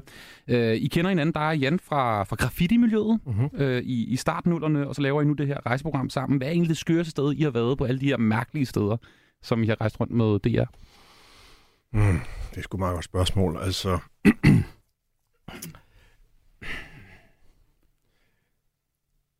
det kan jo ikke blive skørt nok. Nej. Altså, altså det, er jo, det, er jo, det er jo i virkeligheden er lidt det, det handler om, fordi jo, jo, jo længere man rejser ud, og jo længere man kommer væk, og jo mere fremmedartede mennesker man møder, jo mere øh, under, hvad var det, du spurgte om? Ja, det skørste sted. Det er, jo mere skørt og, og, og kulturelt fremmed er det, men jo mere fascinerende Øh, er det jo også. Øh, men jeg vil sige, du nævner selv dukkebyen i, i Japan, og, og det, er, det er klart et af de steder, hvor man kan sige, det er, jo en, det er jo en by, der ligger langt ude i udkants Japan, hvor alle beboerne stort set har forladt byen. Så byen er mere eller mindre forladt. Men der er nogle familier tilbage, og der er en kvinde, og hun laver så en dukke, der repræsenterer, altså en til en, en voksen tøjdukke, der repræsenterer det menneske, der så har forladt byen. Så inde i alle husene, og på, i skolerne og i kirken og øh, nede ved gadekæret og sådan noget, der sidder der så de her, sidder flere hundrede af de her tøjdukker. Og når man så kører ind i den der by, det er jo, det er jo, det er jo bare absurd, øh, og, og, og det virker jo bare så fremmedartet og, og så mærkeligt, og jeg har aldrig set noget i hele mit liv, øh, men man kan sige, når man, så, når man så er der, og man så taler med hende, der, der, hun, hun, hun er der jo, så, og forstår hendes motivation. Og, og de har jo ligesom valgt at blive tilbage, øh, og der kommer ikke nogen nye til. Altså, det er ligesom... Det er slut. Så, det er slut. Der kommer ikke nogen nye til. Så det, at hun føler sig selv nyttig, og det, at hun føler sig øh, socialt engageret med alle hendes dukker, og ja, hun er en lille smule skør, øh, ingen tvivl om det, men det har givet så meget mening i hendes liv, og det er hendes livsprojekt at lave det her, og på den måde holde, man kan sige, holde kunstigt liv i, i den her by. Og når man, så når man ser det udefra, så er det nuts, altså fuldstændig nuts. Men når man er der og, og forstår motivationen og sådan noget, så, så, så, så, giver, det, så giver det mening øh, på en eller anden øh, ufattelig smuk måde. Øhm, og derfor kan man sige, ja, det er skørt, men det er også smukt. Der er Jan, øh, I, jo, I jo værter i programmet. Jeg forestiller mig også, at I har nogen, der, der hjælper jer med at finde mange af de her steder. Men kan du prøve at forklare lidt, hvordan, hvordan for eksempel finder man en dukkeby i udkants Japan og alle de andre steder, I har besøgt? Ja, altså vi har ikke noget hjælp. Vi gør det selv. Oh, okay. Fedt. Det er... Jeg har rejst i... Jeg har, jeg har, jeg har været rigtig mange steder i verden i, i hele mit liv, øh, og har rejst øh, så meget, jeg overhovedet kunne. Øh, og øh, har elsket de der skæve og skøre steder. Og sammen med Jan har jeg jo også rejst til de der forladte steder. Og tit har vi været et eller andet sted, på grund af, at vi skulle få et forladt slot eller et eller andet. Og så er vi havnet på den lokale krogstue, et eller andet, du ved, i Kazakhstan, eller et eller andet, ikke? Og hvor man bare tænker, det her sted, hvad fanden er det her? Ikke? Og vi er gået ind, og vi er gået ind hele hjertet, og så møder man bare nogle mennesker, og man bliver inviteret hjem, og den der, altså fordi når man kommer derud, så er gæstfriheden og åbenheden og nysgerrigheden og glæden ved fremmede, den er jo enorm. Altså hvis man går rundt i Paris' gader, så er man jo ikke, så føler man sig ikke velkommen. Altså, så er man jo bare en, en, en idiot, ikke? Uh, you don't speak French, yeah? Altså, men, men lige snart vi bevæger os ud nogle andre steder, så er der jo sådan en, en, en glæde og nysgerrighed, og, og alle de mennesker, vi møder, er jo lige så nysgerrige på os, som vi er på dem. Fordi vi har aldrig mødt sådan nogle typer. Vi har aldrig mødt en dukkedame før. Men hun har heller aldrig mødt sådan nogen som os før. Og hun siger, hvad fanden kommer I her for, ikke? Og vi siger, hvad fanden laver du det her for? Og så har vi, eller de der palinka-drenge, de har altså heller ikke haft besøg af, af, af danskere før. Det tror jeg så, der har været mange dernede sidenhen. men, fordi min indbakke er hver dag fuld af alle mulige forspørgseler på folk, der gerne vil ud og opleve det her. Men man oplever bare noget åbenhed og noget kærlighed og noget nysgerrighed, når man havner derude, hvor turisterne ikke kommer. David, har du nogensinde øh, ligesom prøvet at opsøge de der specielle steder i bare, bare i Europa? Altså de her forskellige sådan, sorte huller, der er på Europakortet, som mange af os ikke har besøgt, altså Hviderusland og øhm, Serbien og sådan nogle steder? Øhm, altså, det, nej, det har jeg ikke. altså, det er, jeg sidder og bliver helt... Øh, nej, det har jeg overhovedet ikke. Jeg er øh, nok et helt anderledes tryghedsmenneske på en eller anden måde, tror jeg. Så jeg er... Øh, jeg er også sådan en... Jeg, jeg, jeg, kan, jeg tror bedst... Jeg kan godt lide at rejse, jeg, øh, men jeg kan også virkelig godt lide at komme hjem igen. Ja. Altså, følelsen af at komme hjem er virkelig... Altså, det er noget af det, det lyder helt åndssvagt, men noget af det bedste ved at rejse for mig, det er at komme hjem igen. Og følelsen af, at nu har jeg været ude, og nu kommer jeg hjem igen. Så jeg har en eller anden meget, meget tæt knytning til det at være, tilknytning til det at være hjemme. Og jeg tror også, det måske øh, gør, at øh, min... Altså, øh, at jeg ikke opsøger... Øh, de mere obskure steder. Selvom det lyder, altså jeg synes, det, jo, det lyder så sindssygt fascinerende, og jeg har set en del af jeres programmer, og jeg synes, det er sindssygt fascinerende. Men jeg tror ikke, det er for mig. Jeg tror simpelthen, at mit sind er anderledes bygget op, og, og det må man jo bare acceptere. Så, kan man, så, må man, øh, så må man leve det lidt gennem andre mennesker og se deres tv-programmer. Ikke? Og for typer som, som os, Morten, altså som David og jeg, som der måske ikke du ved, gør det der sådan super meget. Øh, jeg gør det primært med fodbold. Der synes jeg, det er genialt at komme til Georgien og alle mulige sjove mm-hmm. steder, når Danmark spiller. Øh, skal ikke steder rundt omkring i verden. Men det der med sådan at gøre det, og sådan, nu tager jeg det ud. Har du nogle gode sådan, tips og råd til, hvad, hvad, hvor, hvor, du ved, hvordan starter man? Jamen altså, jeg, jamen, jeg, jeg synes jo egentlig, vi, man kan sige, vi gør det jo selvfølgelig meget, meget øh, ekstremt, og det er jeg også godt klar over. Jeg synes tit, at lad os nu sige, man, ja, nu læste jeg lige med, jeg læste en artikel i, i Politiken i går om Paris, at jeg kan ikke huske, hvor mange danskere, der var taget til Paris i påsken. Altså, det var, sådan, det var, det var helt sindssygt. Altså, alle tager til Paris. Og Paris er jo faktisk den by i verden, der modtager flest turister om året. Altså, i hele verden, der er det Paris. Ja. Øh, og selvfølgelig, alle, alle har været der før, men tager der ned igen. Og det er der noget tryghed. Jeg har også selv været der. Det, der, det er en herlig by, det er slet ikke det.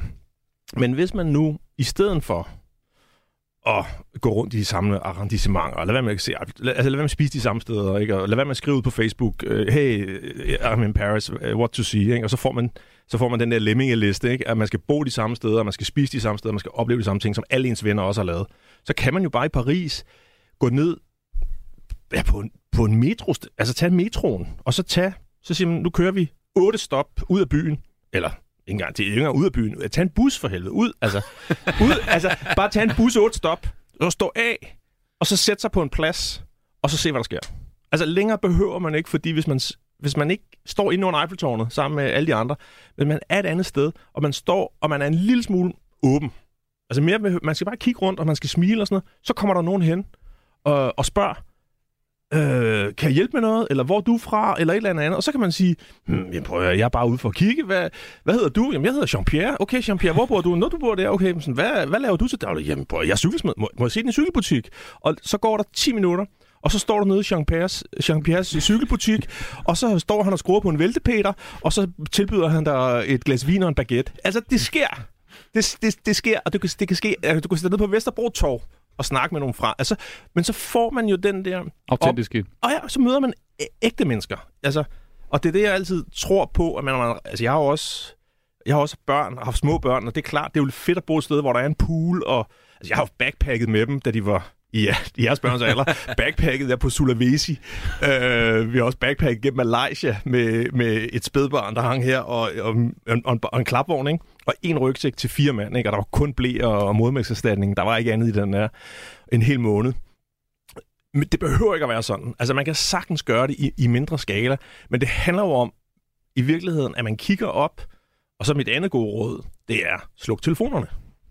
Fordi man står altid et eller andet sted, og så googler man, oh, the best restaurant in this area, ikke? Fordi man skal altid ind der, ikke? Og så går man, ej, hold kæft, prøv at se alle de danskere, der sidder, det må fandme være godt herinde, ikke?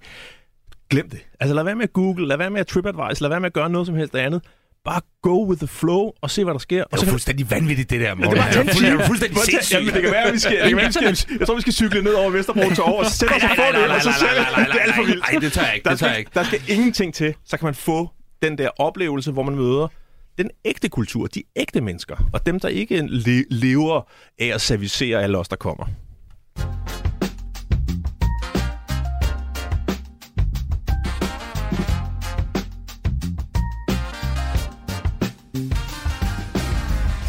Er øh, påskemissionen, du lytter til den her øh, dejlige anden påskedag i, øh, i Danevang, og øh, vi har påskefrokost her i, i studiet, altså med David Mandel og Morten Kirchhoff. Men vi skal lige en smuttur ud til øh, vores reporter Clara, som er også taget meget passende på, på bodega i dag, og hylder den nye bog, der hedder Stamsteder. Clara? Yes, hello. Kan du høre mig, Ja, det kan- det kan Vi jeg er, bestemt, det kan jeg der, bestemt. Der, der er lidt larmt herude, fordi øh, vi, der er simpelthen både FCK og Brøndby-kamp på tv, og så er der rigtig mange, der efterhånden er kommet herind for at få drukket en, øh, en dejlig kold fadøl. Og øhm, det sidder vi jo også og gør lige nu her, mig og Peter og Anders. Og nu kan jeg se, nu kommer der Ferne Branca shots. Så lad os da lige, lad os da lige drikke den. Uha! Puha! Hvad hedder det? Øhm... Ej, jeg må simpelthen lige tage en tår øl for at skylle ned. Nå, vi sidder, jeg sidder jo her med to fuldstændig vanvittigt øh, fadels- og øh, værtshuseksperter, og jeg tænker bare lige, at vi må køre en lille public service her, fordi øhm, jeg vil jo rigtig gerne vide, hvad I, I har været på 100, nej, 220 barer og værtshuse i København. Hvad er jeres top 3? Så skal vi starte med Peter? Altså, øh, jeg kan jo godt lide de steder, som har godt med patina. Øh, slid, brunt, øh, og så ellers sådan alle de andre ting, som hører så med til sådan rigtigt brunt værtshus. Og der synes jeg, hvis man skulle nævne top, ikke top 3, men bare tre i vilkårlig rækkefølge, så vil jeg sige øh, Café Kiki i Sydhavnen, øh, bassinet i Aarhusgade, og så vil jeg nok sige sådan Isbjørnen på Islandsbrygge. Hvad er det, der er specielt ved dem? Jamen, de er bare, de er bare så, altså sådan, øh, de, er så, de er så anderledes fra, fra, fra, fra, fra mere kontrollerede steder. Altså sådan, der er lidt, det er som om, at der, der, der hersker noget vildskab de steder, og der er ikke nødvendigvis ting så skide meget over, over tingene. Altså sådan, øh, Så nogle dejlige steder at komme. Hvad med dig, Anders? Hvad er din top 3? Jamen, øh, her hvor vi sidder, Sejlskægget, som var mit første stamværtshus ude i Valby, ude i øh, tæt ved Vierslev, ude i Valby, ude af Valby Langgade. Øhm, og det, det, det, er et, øh, det er et fedt sted, fordi det er et samlingspunkt for kvarteret. Og, og så kan jeg også godt lide, at der har et, et tyrkisk islet, fordi at det giver en... Øh, det, det, det, det giver en mangfoldighed her, som er ret speciel, øh, som er, og, og, og har gang i den fra eftermiddag til weekend, så at sige. Så øh, flyttede jeg til Nordvestkvarteret for en 10 års tid siden. Og øh, der opdagede jeg Nørrepop, fordi jeg er Liverpool-fan, og det er et fodboldværtshus. Og det er, det er et fantastisk sted, hvor alle kommer hinanden ved, og hvor der er højt til loftet, og, og, og hvor folk er, er utrolig glade og venlige og imødekommende. Så har jeg fundet en, en masse, masse venner. Et fantastisk sted. Og øh, så er der også øh, fuglereden i, i Nordvestkvarteret, hvor, hvor der er et ret ungt øh, klientel, og fuglereden har så øh, været ude for, for den her situation, at, øh, at det skulle rives ned simpelthen for ungdomsboliger. Men øh, det, det har så ligget i en øh, juridisk kamp, og det ser ud til, at, at, at den her bygning, fugleredden fuglereden ligger i, bliver bevaret, så det er helt fantastisk. Dejligt. Ved du, Anders, jeg håber, du har lært noget, øh, og jeg tænker da bare, at øh, det skal vi da bare afsted, ud og se nogle af de der seks øh, gode nye værtshuse, vi har lært at kende nu.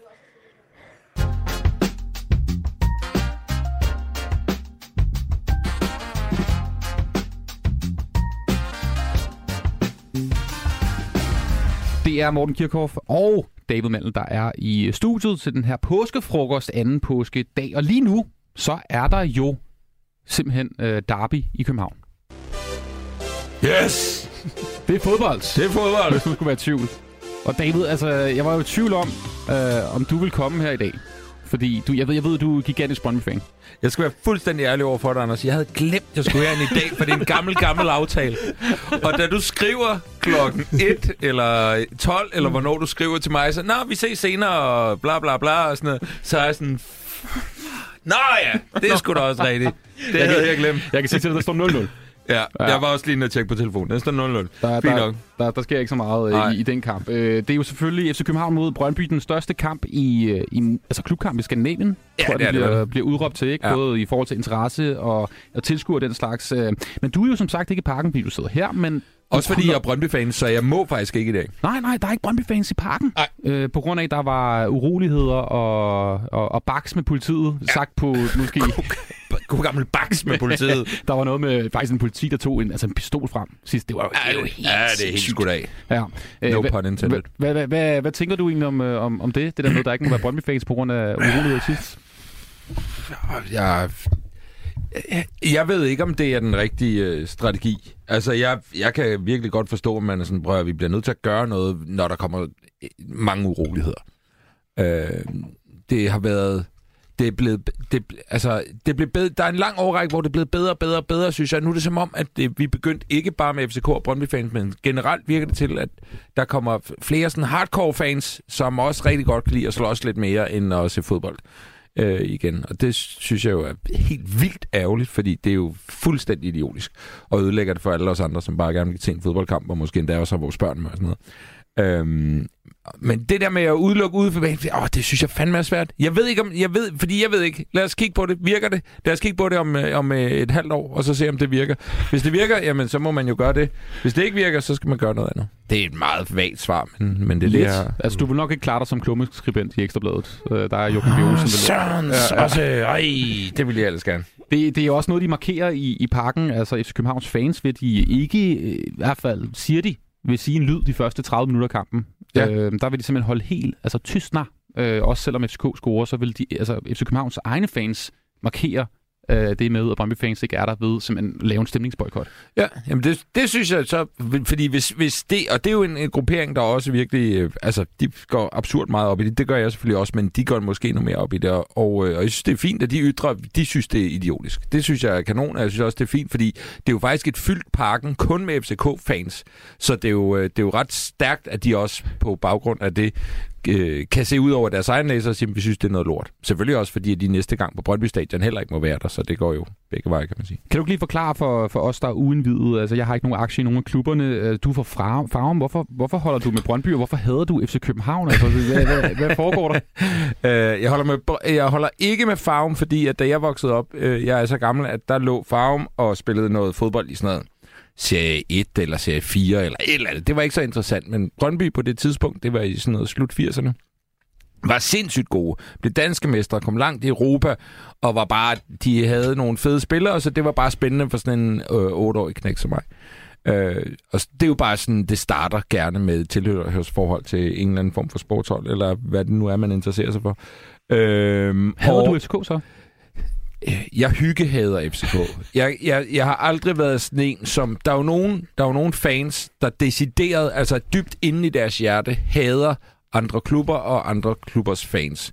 Og det kan jeg ikke forstå, fordi... Øh, Som eksempelvis ham her, Markeren. Prøv lige at høre ham her. Ja. Fuck, vil træk den lille luder! Fuck, den luder! Kurva! Suka! Altså, det, det er det mest bizarre, jeg nogensinde har set. Det er Brøndby-fans, der brænder vildtjek-trøjer af. Altså Brøndby-trøjer af. Ja, fordi Dengang, han at- skiftede til FC København. Yes, tidligere øh, Brøndby-anfører. Ja, og, og det, der kan jeg ikke følge med, hvilket jeg er rigtig glad for, fordi jeg, jeg synes også, det må være hårdt at have så meget had inde i sin hjerte og sin krop, at man, øh, at, man- at man føler det så stærkt. Så, øh, så ja, men, men, men jeg glæder mig jo over, når det går dårligt på FCK, på sådan Mm. et, et dejligt hygge sportsligt plan, og så griner jeg det, og så driller jeg mine FCK-venner med det, og de har drillet mig i 10 år, fordi det er gået indtil vi vandt mesterskabet sidste år. Så det er, det, den del af det kan jeg godt lide, den der banser, det synes jeg, der er sjovt og hyggeligt, men det der had, ej, der er ikke noget decideret had, det er der simpelthen ikke. Jeg fandt også lige et tweet fra vores øh, integrationsminister, øh, Mathias Tesfaye, Ja. øh, fra, fra et par år siden, da FC København spillede mod Manchester United. Øh, jeg kunne aldrig drømme om at håbe, at de klubber nogensinde vil vinde en fodboldkamp. Hvem håber jeg mest på taber? Jeg håber på nederlag til Judas Dage og Camille Paycheck. og det er så en minister, der skriver det her Ja. på Twitter. Det synes jeg er Ja, ret... han øh, føler den. Han Han, føler føler den den. øh, øh, altså Morten, du, du har jo rejst øh, hele verden rundt, øh, og et sted, hvor jeg altid plejer at tage hen, når jeg er i udlandet, det er et fodboldstadion, for det synes jeg er et oplagt sted at opleve en kultur, det lokale sted, både blandt fans, men også det, man spiser og drikker og den slags. Er det noget, som du også øh, gør dig i, når du, du rejser rundt? Og så vil jeg hellere drikke palinka. Ja, okay. Ja. Ja. Du er ikke til fodbold? Nej. Du er simpelthen... Det, det, no. Det, øh, ja, altså, der er to ting, jeg ikke har lært. Det er at spille Playstation og se fodbold. Det kan godt være, det har været en mangel i min opdragelse, men det er simpelthen, jeg har simpelthen aldrig fattet det, noget af det. Så, så jeg bruger min tid på noget andet. Okay, det er vildt nok. Altså, Ja. du er simpelthen aldrig nu... Heller ikke sådan, når, når Danmarks landshold spiller, øh, for eksempel EM-semifinal mod England. Den, Jeg den skipper du også lige. Har en sjældent gang. Jo, altså jeg har godt set, men jeg har også, en, jeg har, jeg har også været i parken for, jeg, for nogle år siden. at se en kamp. Men det, det rører mig ikke. Det rører mig simpelthen ikke. David, hvad gør vi? Jeg udvandrer lige om lidt, fordi... Er du ikke dansker, eller hvad? Nej, det synes jeg jo... Har det, har det været... Nej, du har bare opholdt dig i nogle andre miljøer, vel så? Altså, det har ikke været en, noget, noget der, har, der, har, at der har været sådan... Og det er også uh, irriterende i folkeskolen, at jeg ikke interesserer mig for fodbold, fordi... Du ved, Alle, alle mine venner, de er, at mange af dem er fanatiske fodboldfans, Ja. og øh, de, de, de kæfter op om det ene og det andet, ja. og Bundesliga og Superliga, og den ene spiller og den anden spiller, og de kan få netter til at gå med FIFA. Uh, så sidder jeg over i hjørnet og drejer på globussen og tænker på, hvor jeg skal hen næste gang. Ja, må, for. jeg, må jeg lige spørge om det, fordi at jeg har lagt mærke til, at jeg kan snakke med dem af mine venner, der går op i fodbold. Altså, der snakker vi, kan vi snakke fodbold altså, i evigheder. Ja. Og jeg kan lægge mærke til, at vi snakker om de samme ting mm. igen og igen og igen. Ja. Altså, det, øh, altså, hvor jeg sidder og tænker, hvorfor synes jeg stadig, det er spændende at have den her samtale, som vi har haft 16 gange før? Mm. Altså, bliver du ikke så sindssyg over sådan, hvorfor, hvad er det, der får, hvorfor skal I snakke om det der lort igen? Altså, Jo, og det interesserer mig ikke. Nej. Det interesserer mig ikke. Nej. Så, så tager jeg min, så tager jeg min snaps og sætter mig over i hjørnet. Ja. Ja. Okay, så det er, det er fint nok med dig. Ja, okay. Skål. Det er jo Så-. Ja, skål på det. Og skål på det. Skål i snaps. Skål, så behøver vi ikke snakke mere om det. Nej, det er Mm.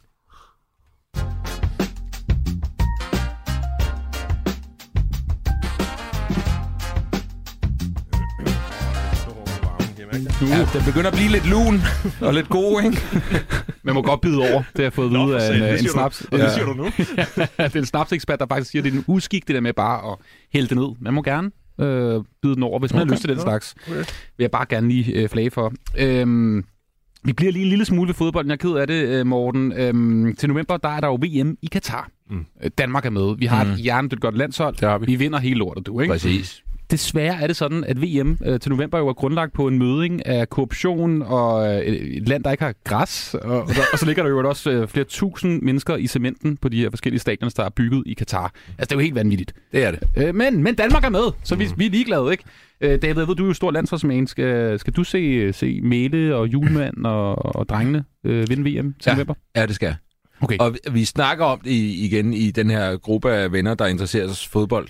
Og, øh, og, øh, og jeg må... Ja, jeg kommer til at se det. Og jeg kommer da sikkert til at sidde med en halvdårlig smag i munden, men samtidig er det også lidt... Jeg er nok også lidt på det hold, der siger, prøv at høre, øh, det, hvis, det, hvis, hvis man vil det, så er der nogen over os, der må træffe beslutninger og sige, prøv at høre, vi vil ikke have, at Danmark er repræsenteret ved det VM. Så derfor så skal politikerne sige, I skal ikke derned, desværre. Det var ærgerligt, ærgerligt for alle fodboldfans, ærgerligt for spillerne, men vi kan desværre ikke have, at, at vi bliver associeret med det her land på den her måde. Øhm, nu er vi med, og så har jeg simpelthen tænkt mig at se det, og så er jeg tid og tænkt mig at råbe, buh, Katar er dårligt, men, men jeg, jeg har tænkt mig at se det. Jeg, jeg synes, det er rigtig fint med dem. Jeg ved, der også er en vært her på kanalen, som, øh, og et program, der virkelig snakker om et reelt boykot, og det Mm. er alt ære værd. Jeg kommer ikke til at deltage. i det. Morten, du har jo lige været i Katar Mm. og optage øh, Nul Stjerner sammen med Jan Elhøj, ikke? Mhm. Øh, hvordan var det i Katar? Jeg vil sige, jeg vil sige, jeg var ekstremt farvet af, hvad medierne havde sagt. Altså, jeg var meget, meget farvet, da vi tog derud, og vi var gigaskeptiske.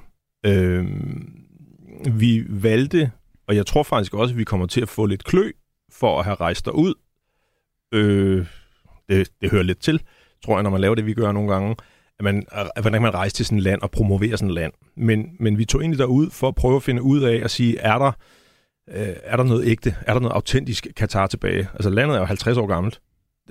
Altså, der var både 100.000 mennesker for 50 år siden, og de øh, gik og hakkede sandet og fiskede perler.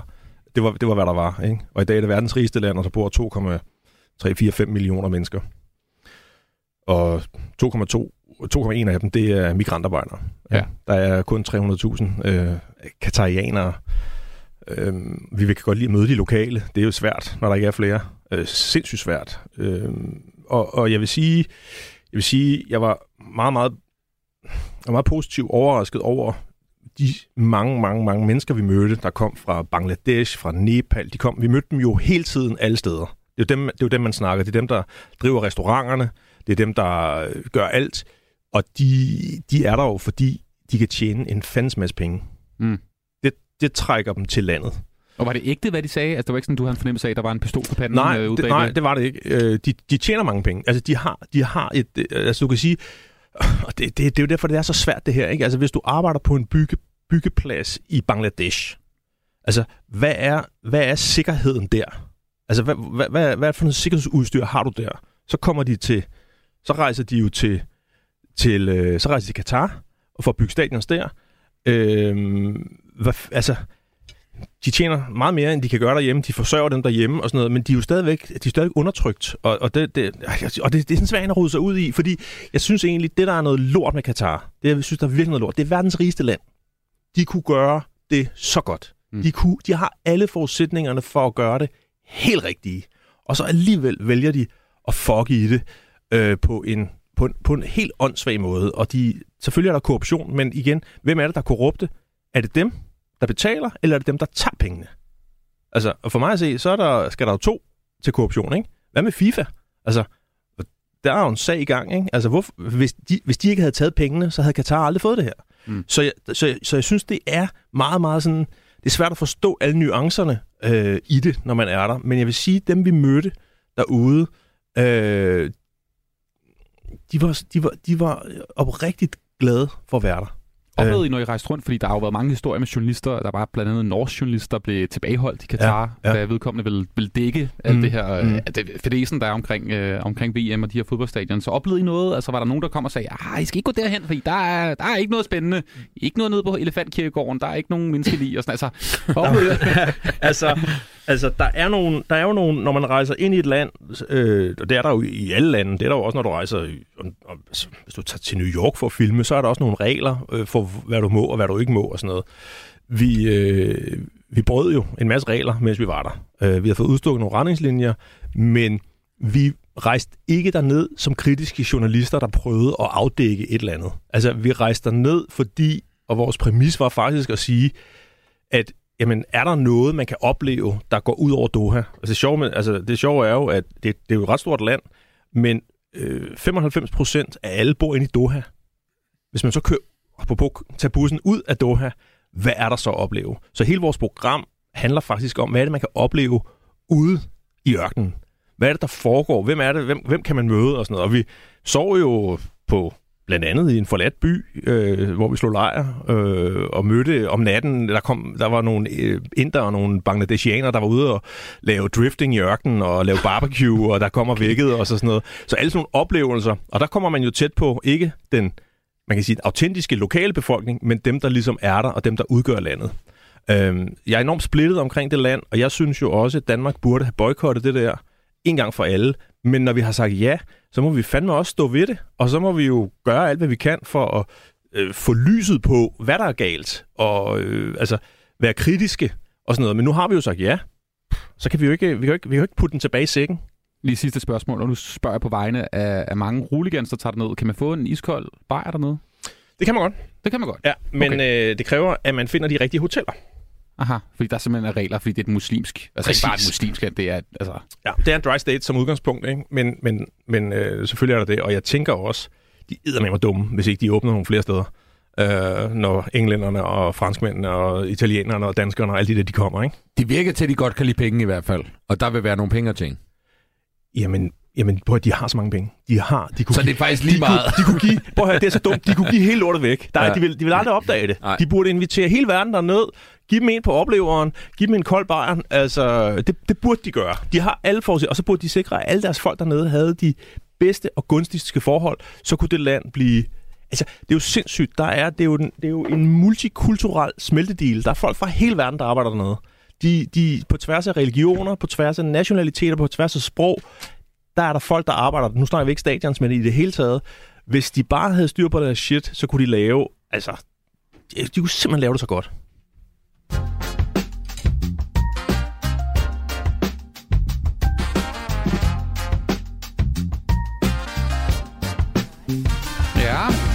Så den her snaps, den bliver altså kun varmere, siger jeg bare lige.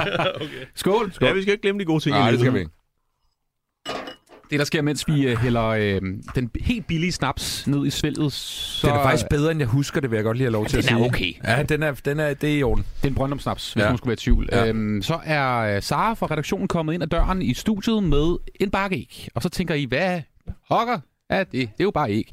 Nej, det er fordi, vi skal lege en påskeleg her okay. i studiet nu. Ja. Vi skal ikke puste, nej.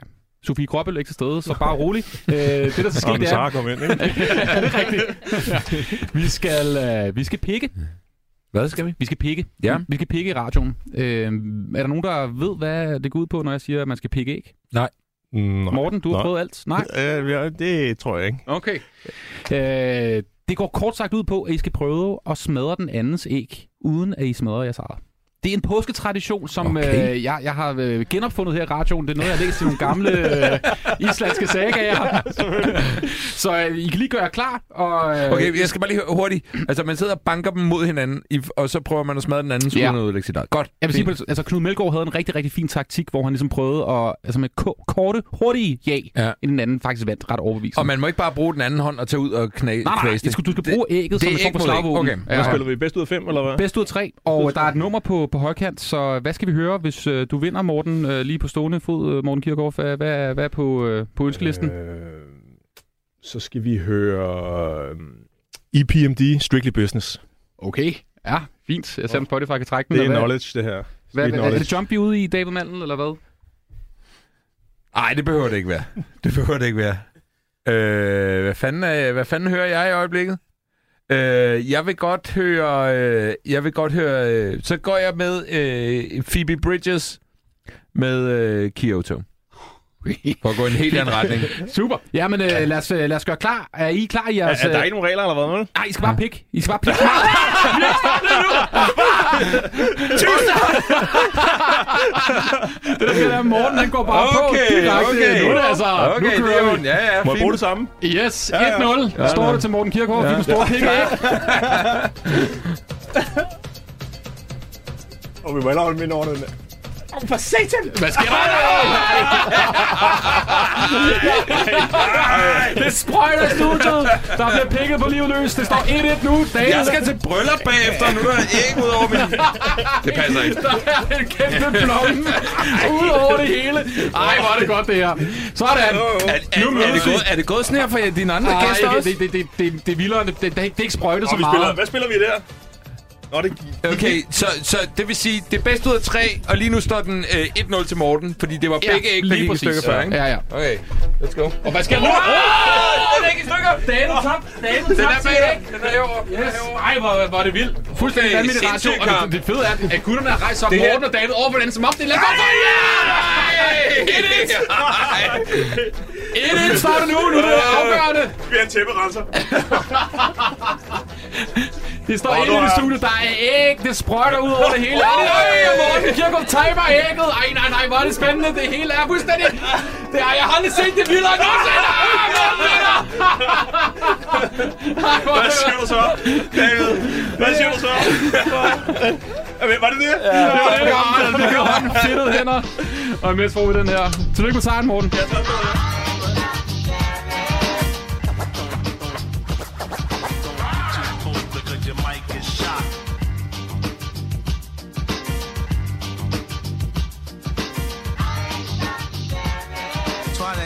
the master or the MC rap goddess. No joke on the lyric, sorry to be modest. I knew I was the man with the master plan to make it wiggle and jiggle like gelatin.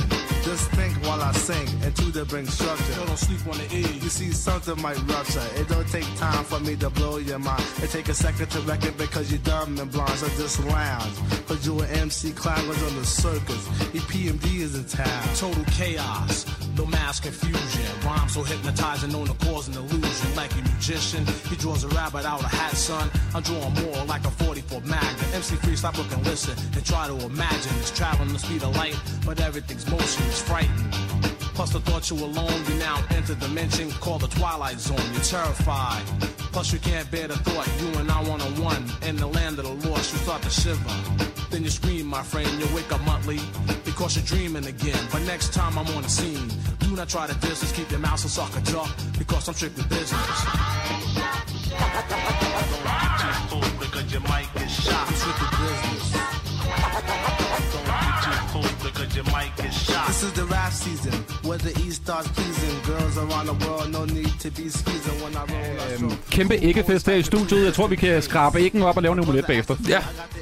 Tillykke med sejren, Morten Kirchhoff. Det var, det var, det var stærkt gået, det der. Ja, men, Har du prøvet det øh, før? Ikke endnu, men jeg kan mærke, det er mit game, det her. Det er bedre end fodbold. Den der første, det var altså frægt. Der må jeg bøje, bøje stød. Det første ikke, du rammer mig med bare lige sådan... Der, der mentalt, der slog du mig fuldstændig ud. Ja. Du havde vundet allerede der, tror Ja, jeg. det kunne jeg også mærke. Ja. 2-1 altså i, i at pikke æg, og I, I, I stillede jo også op. Det, det gjorde de andre ikke. Altså, det er virkelig, man kan mærke uh, testosteronen, maskuliniteten her i studiet. Det, Ah, det, det, det, det, Og Morten, det er lige noget andet. Der er simpelthen helt fuldstændig vådt på, på shortsene. Gutter, det har været en fornøjelse at have jer i studiet. Det har Den været her- pissehyggeligt. Den her mandag eftermiddag. Hvad, hvad skal der ske nu, David Malm? Hvad jeg skal lave? hjem og se anden halvleg den der fodboldkamp, tænker jeg. Ja. Jeg kan godt lige tage lige ind og se, hvad den står. Der står 0-0, kan jeg sige dem. Okay, det er fint nok. Øh, det er det. Så skal vi have chili con carne. Så skal mine børn i seng. De skal også i bad, tror jeg, i dag. Og så, øh, det er simpelthen, det er livet. Det, det, er- det er mit liv i dag. Og Morten, hvad er den næste rejse? Hvor går den hen? Den går til Frankrig, faktisk. Okay. Paris, du skal bare ned til Eiffeltårnet. Ja, jeg skal bare se Eiffeltårnet og spise noget baguette. Nej, nej, nej, vi skal ned og, vi skal ned og vise, vise nogle sider af Frankrigs øh, gourmetliv, som øh, man ikke rigtig kender til. Også det, al- altså i 0 stjerner? Yes. Okay. Kan du ikke løfte lidt mere sløret, eller nej? Altså, de er jo gode til snegle, ikke? Øhm, så øh, sådan en, øh, en sneglespag, ikke? hvor man får øh, vinbjergsnegle, der kravler rundt i ens ansigt, ah. og så s- muligheden for måske at spise dem senere. Øhm, den, øh, Undskyld, så sneglene æder lige af støde hudceller, og så senere så bliver de tilberedt, så, så I lige kan de få bare dem hælde tilbage. hvidløg og lidt persille. og Ej, hvor lækkert. Så den, Ej, det er den er godt. god og sådan noget. Ja, Ja, det, fedt. jeg tror, det bliver en god. Det plejer at blive en god tur. 0 stjerner, altså programmet, du laver sammen med Jan øh, Elhøj. Hvornår kommer den nye sæson? Øh, vi kører fuld skrue øh, fra... Det kommer hver sommer. Altså 1. juli er der, er der premiere på en ny sæson. Aha. Der er vi klar. Masse nye afsnit, blandt andet, altså turen går til Katar. Ja, Katar og Kirgisistan og Ungarn og Istan- Istanbuls øh, mørke gader.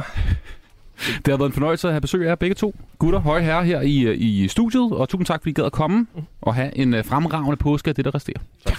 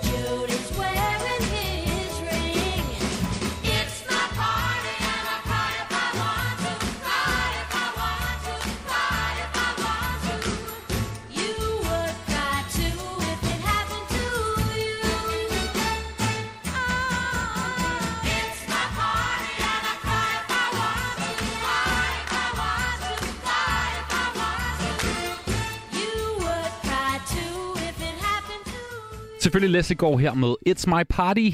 Fredagsnummeret her i øh, radioen, som altså er påskemission, hvis du skulle være i tvivl. Jeg hedder Anders Hagen. Det er, er simpelthen en fornøjelse at sende radio for dig, og har været en fornøjelse at sende radio for dig her i påskedagen. I morgen øh, er der selvfølgelig øh, mere øh, missionen, og de er tilbage. Tony og Amalie tilbage. De vandt det sæder her på kanalen, og sender naturligvis missionen igen fra klokken 15 til, øh, til 17 her på øh, kanalen.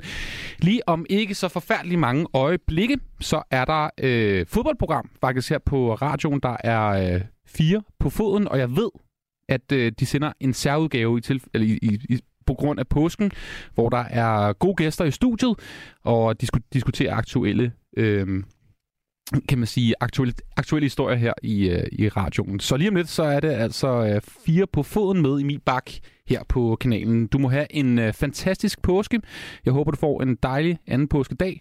Og så er der altså meget mere radio lige om et øjeblik.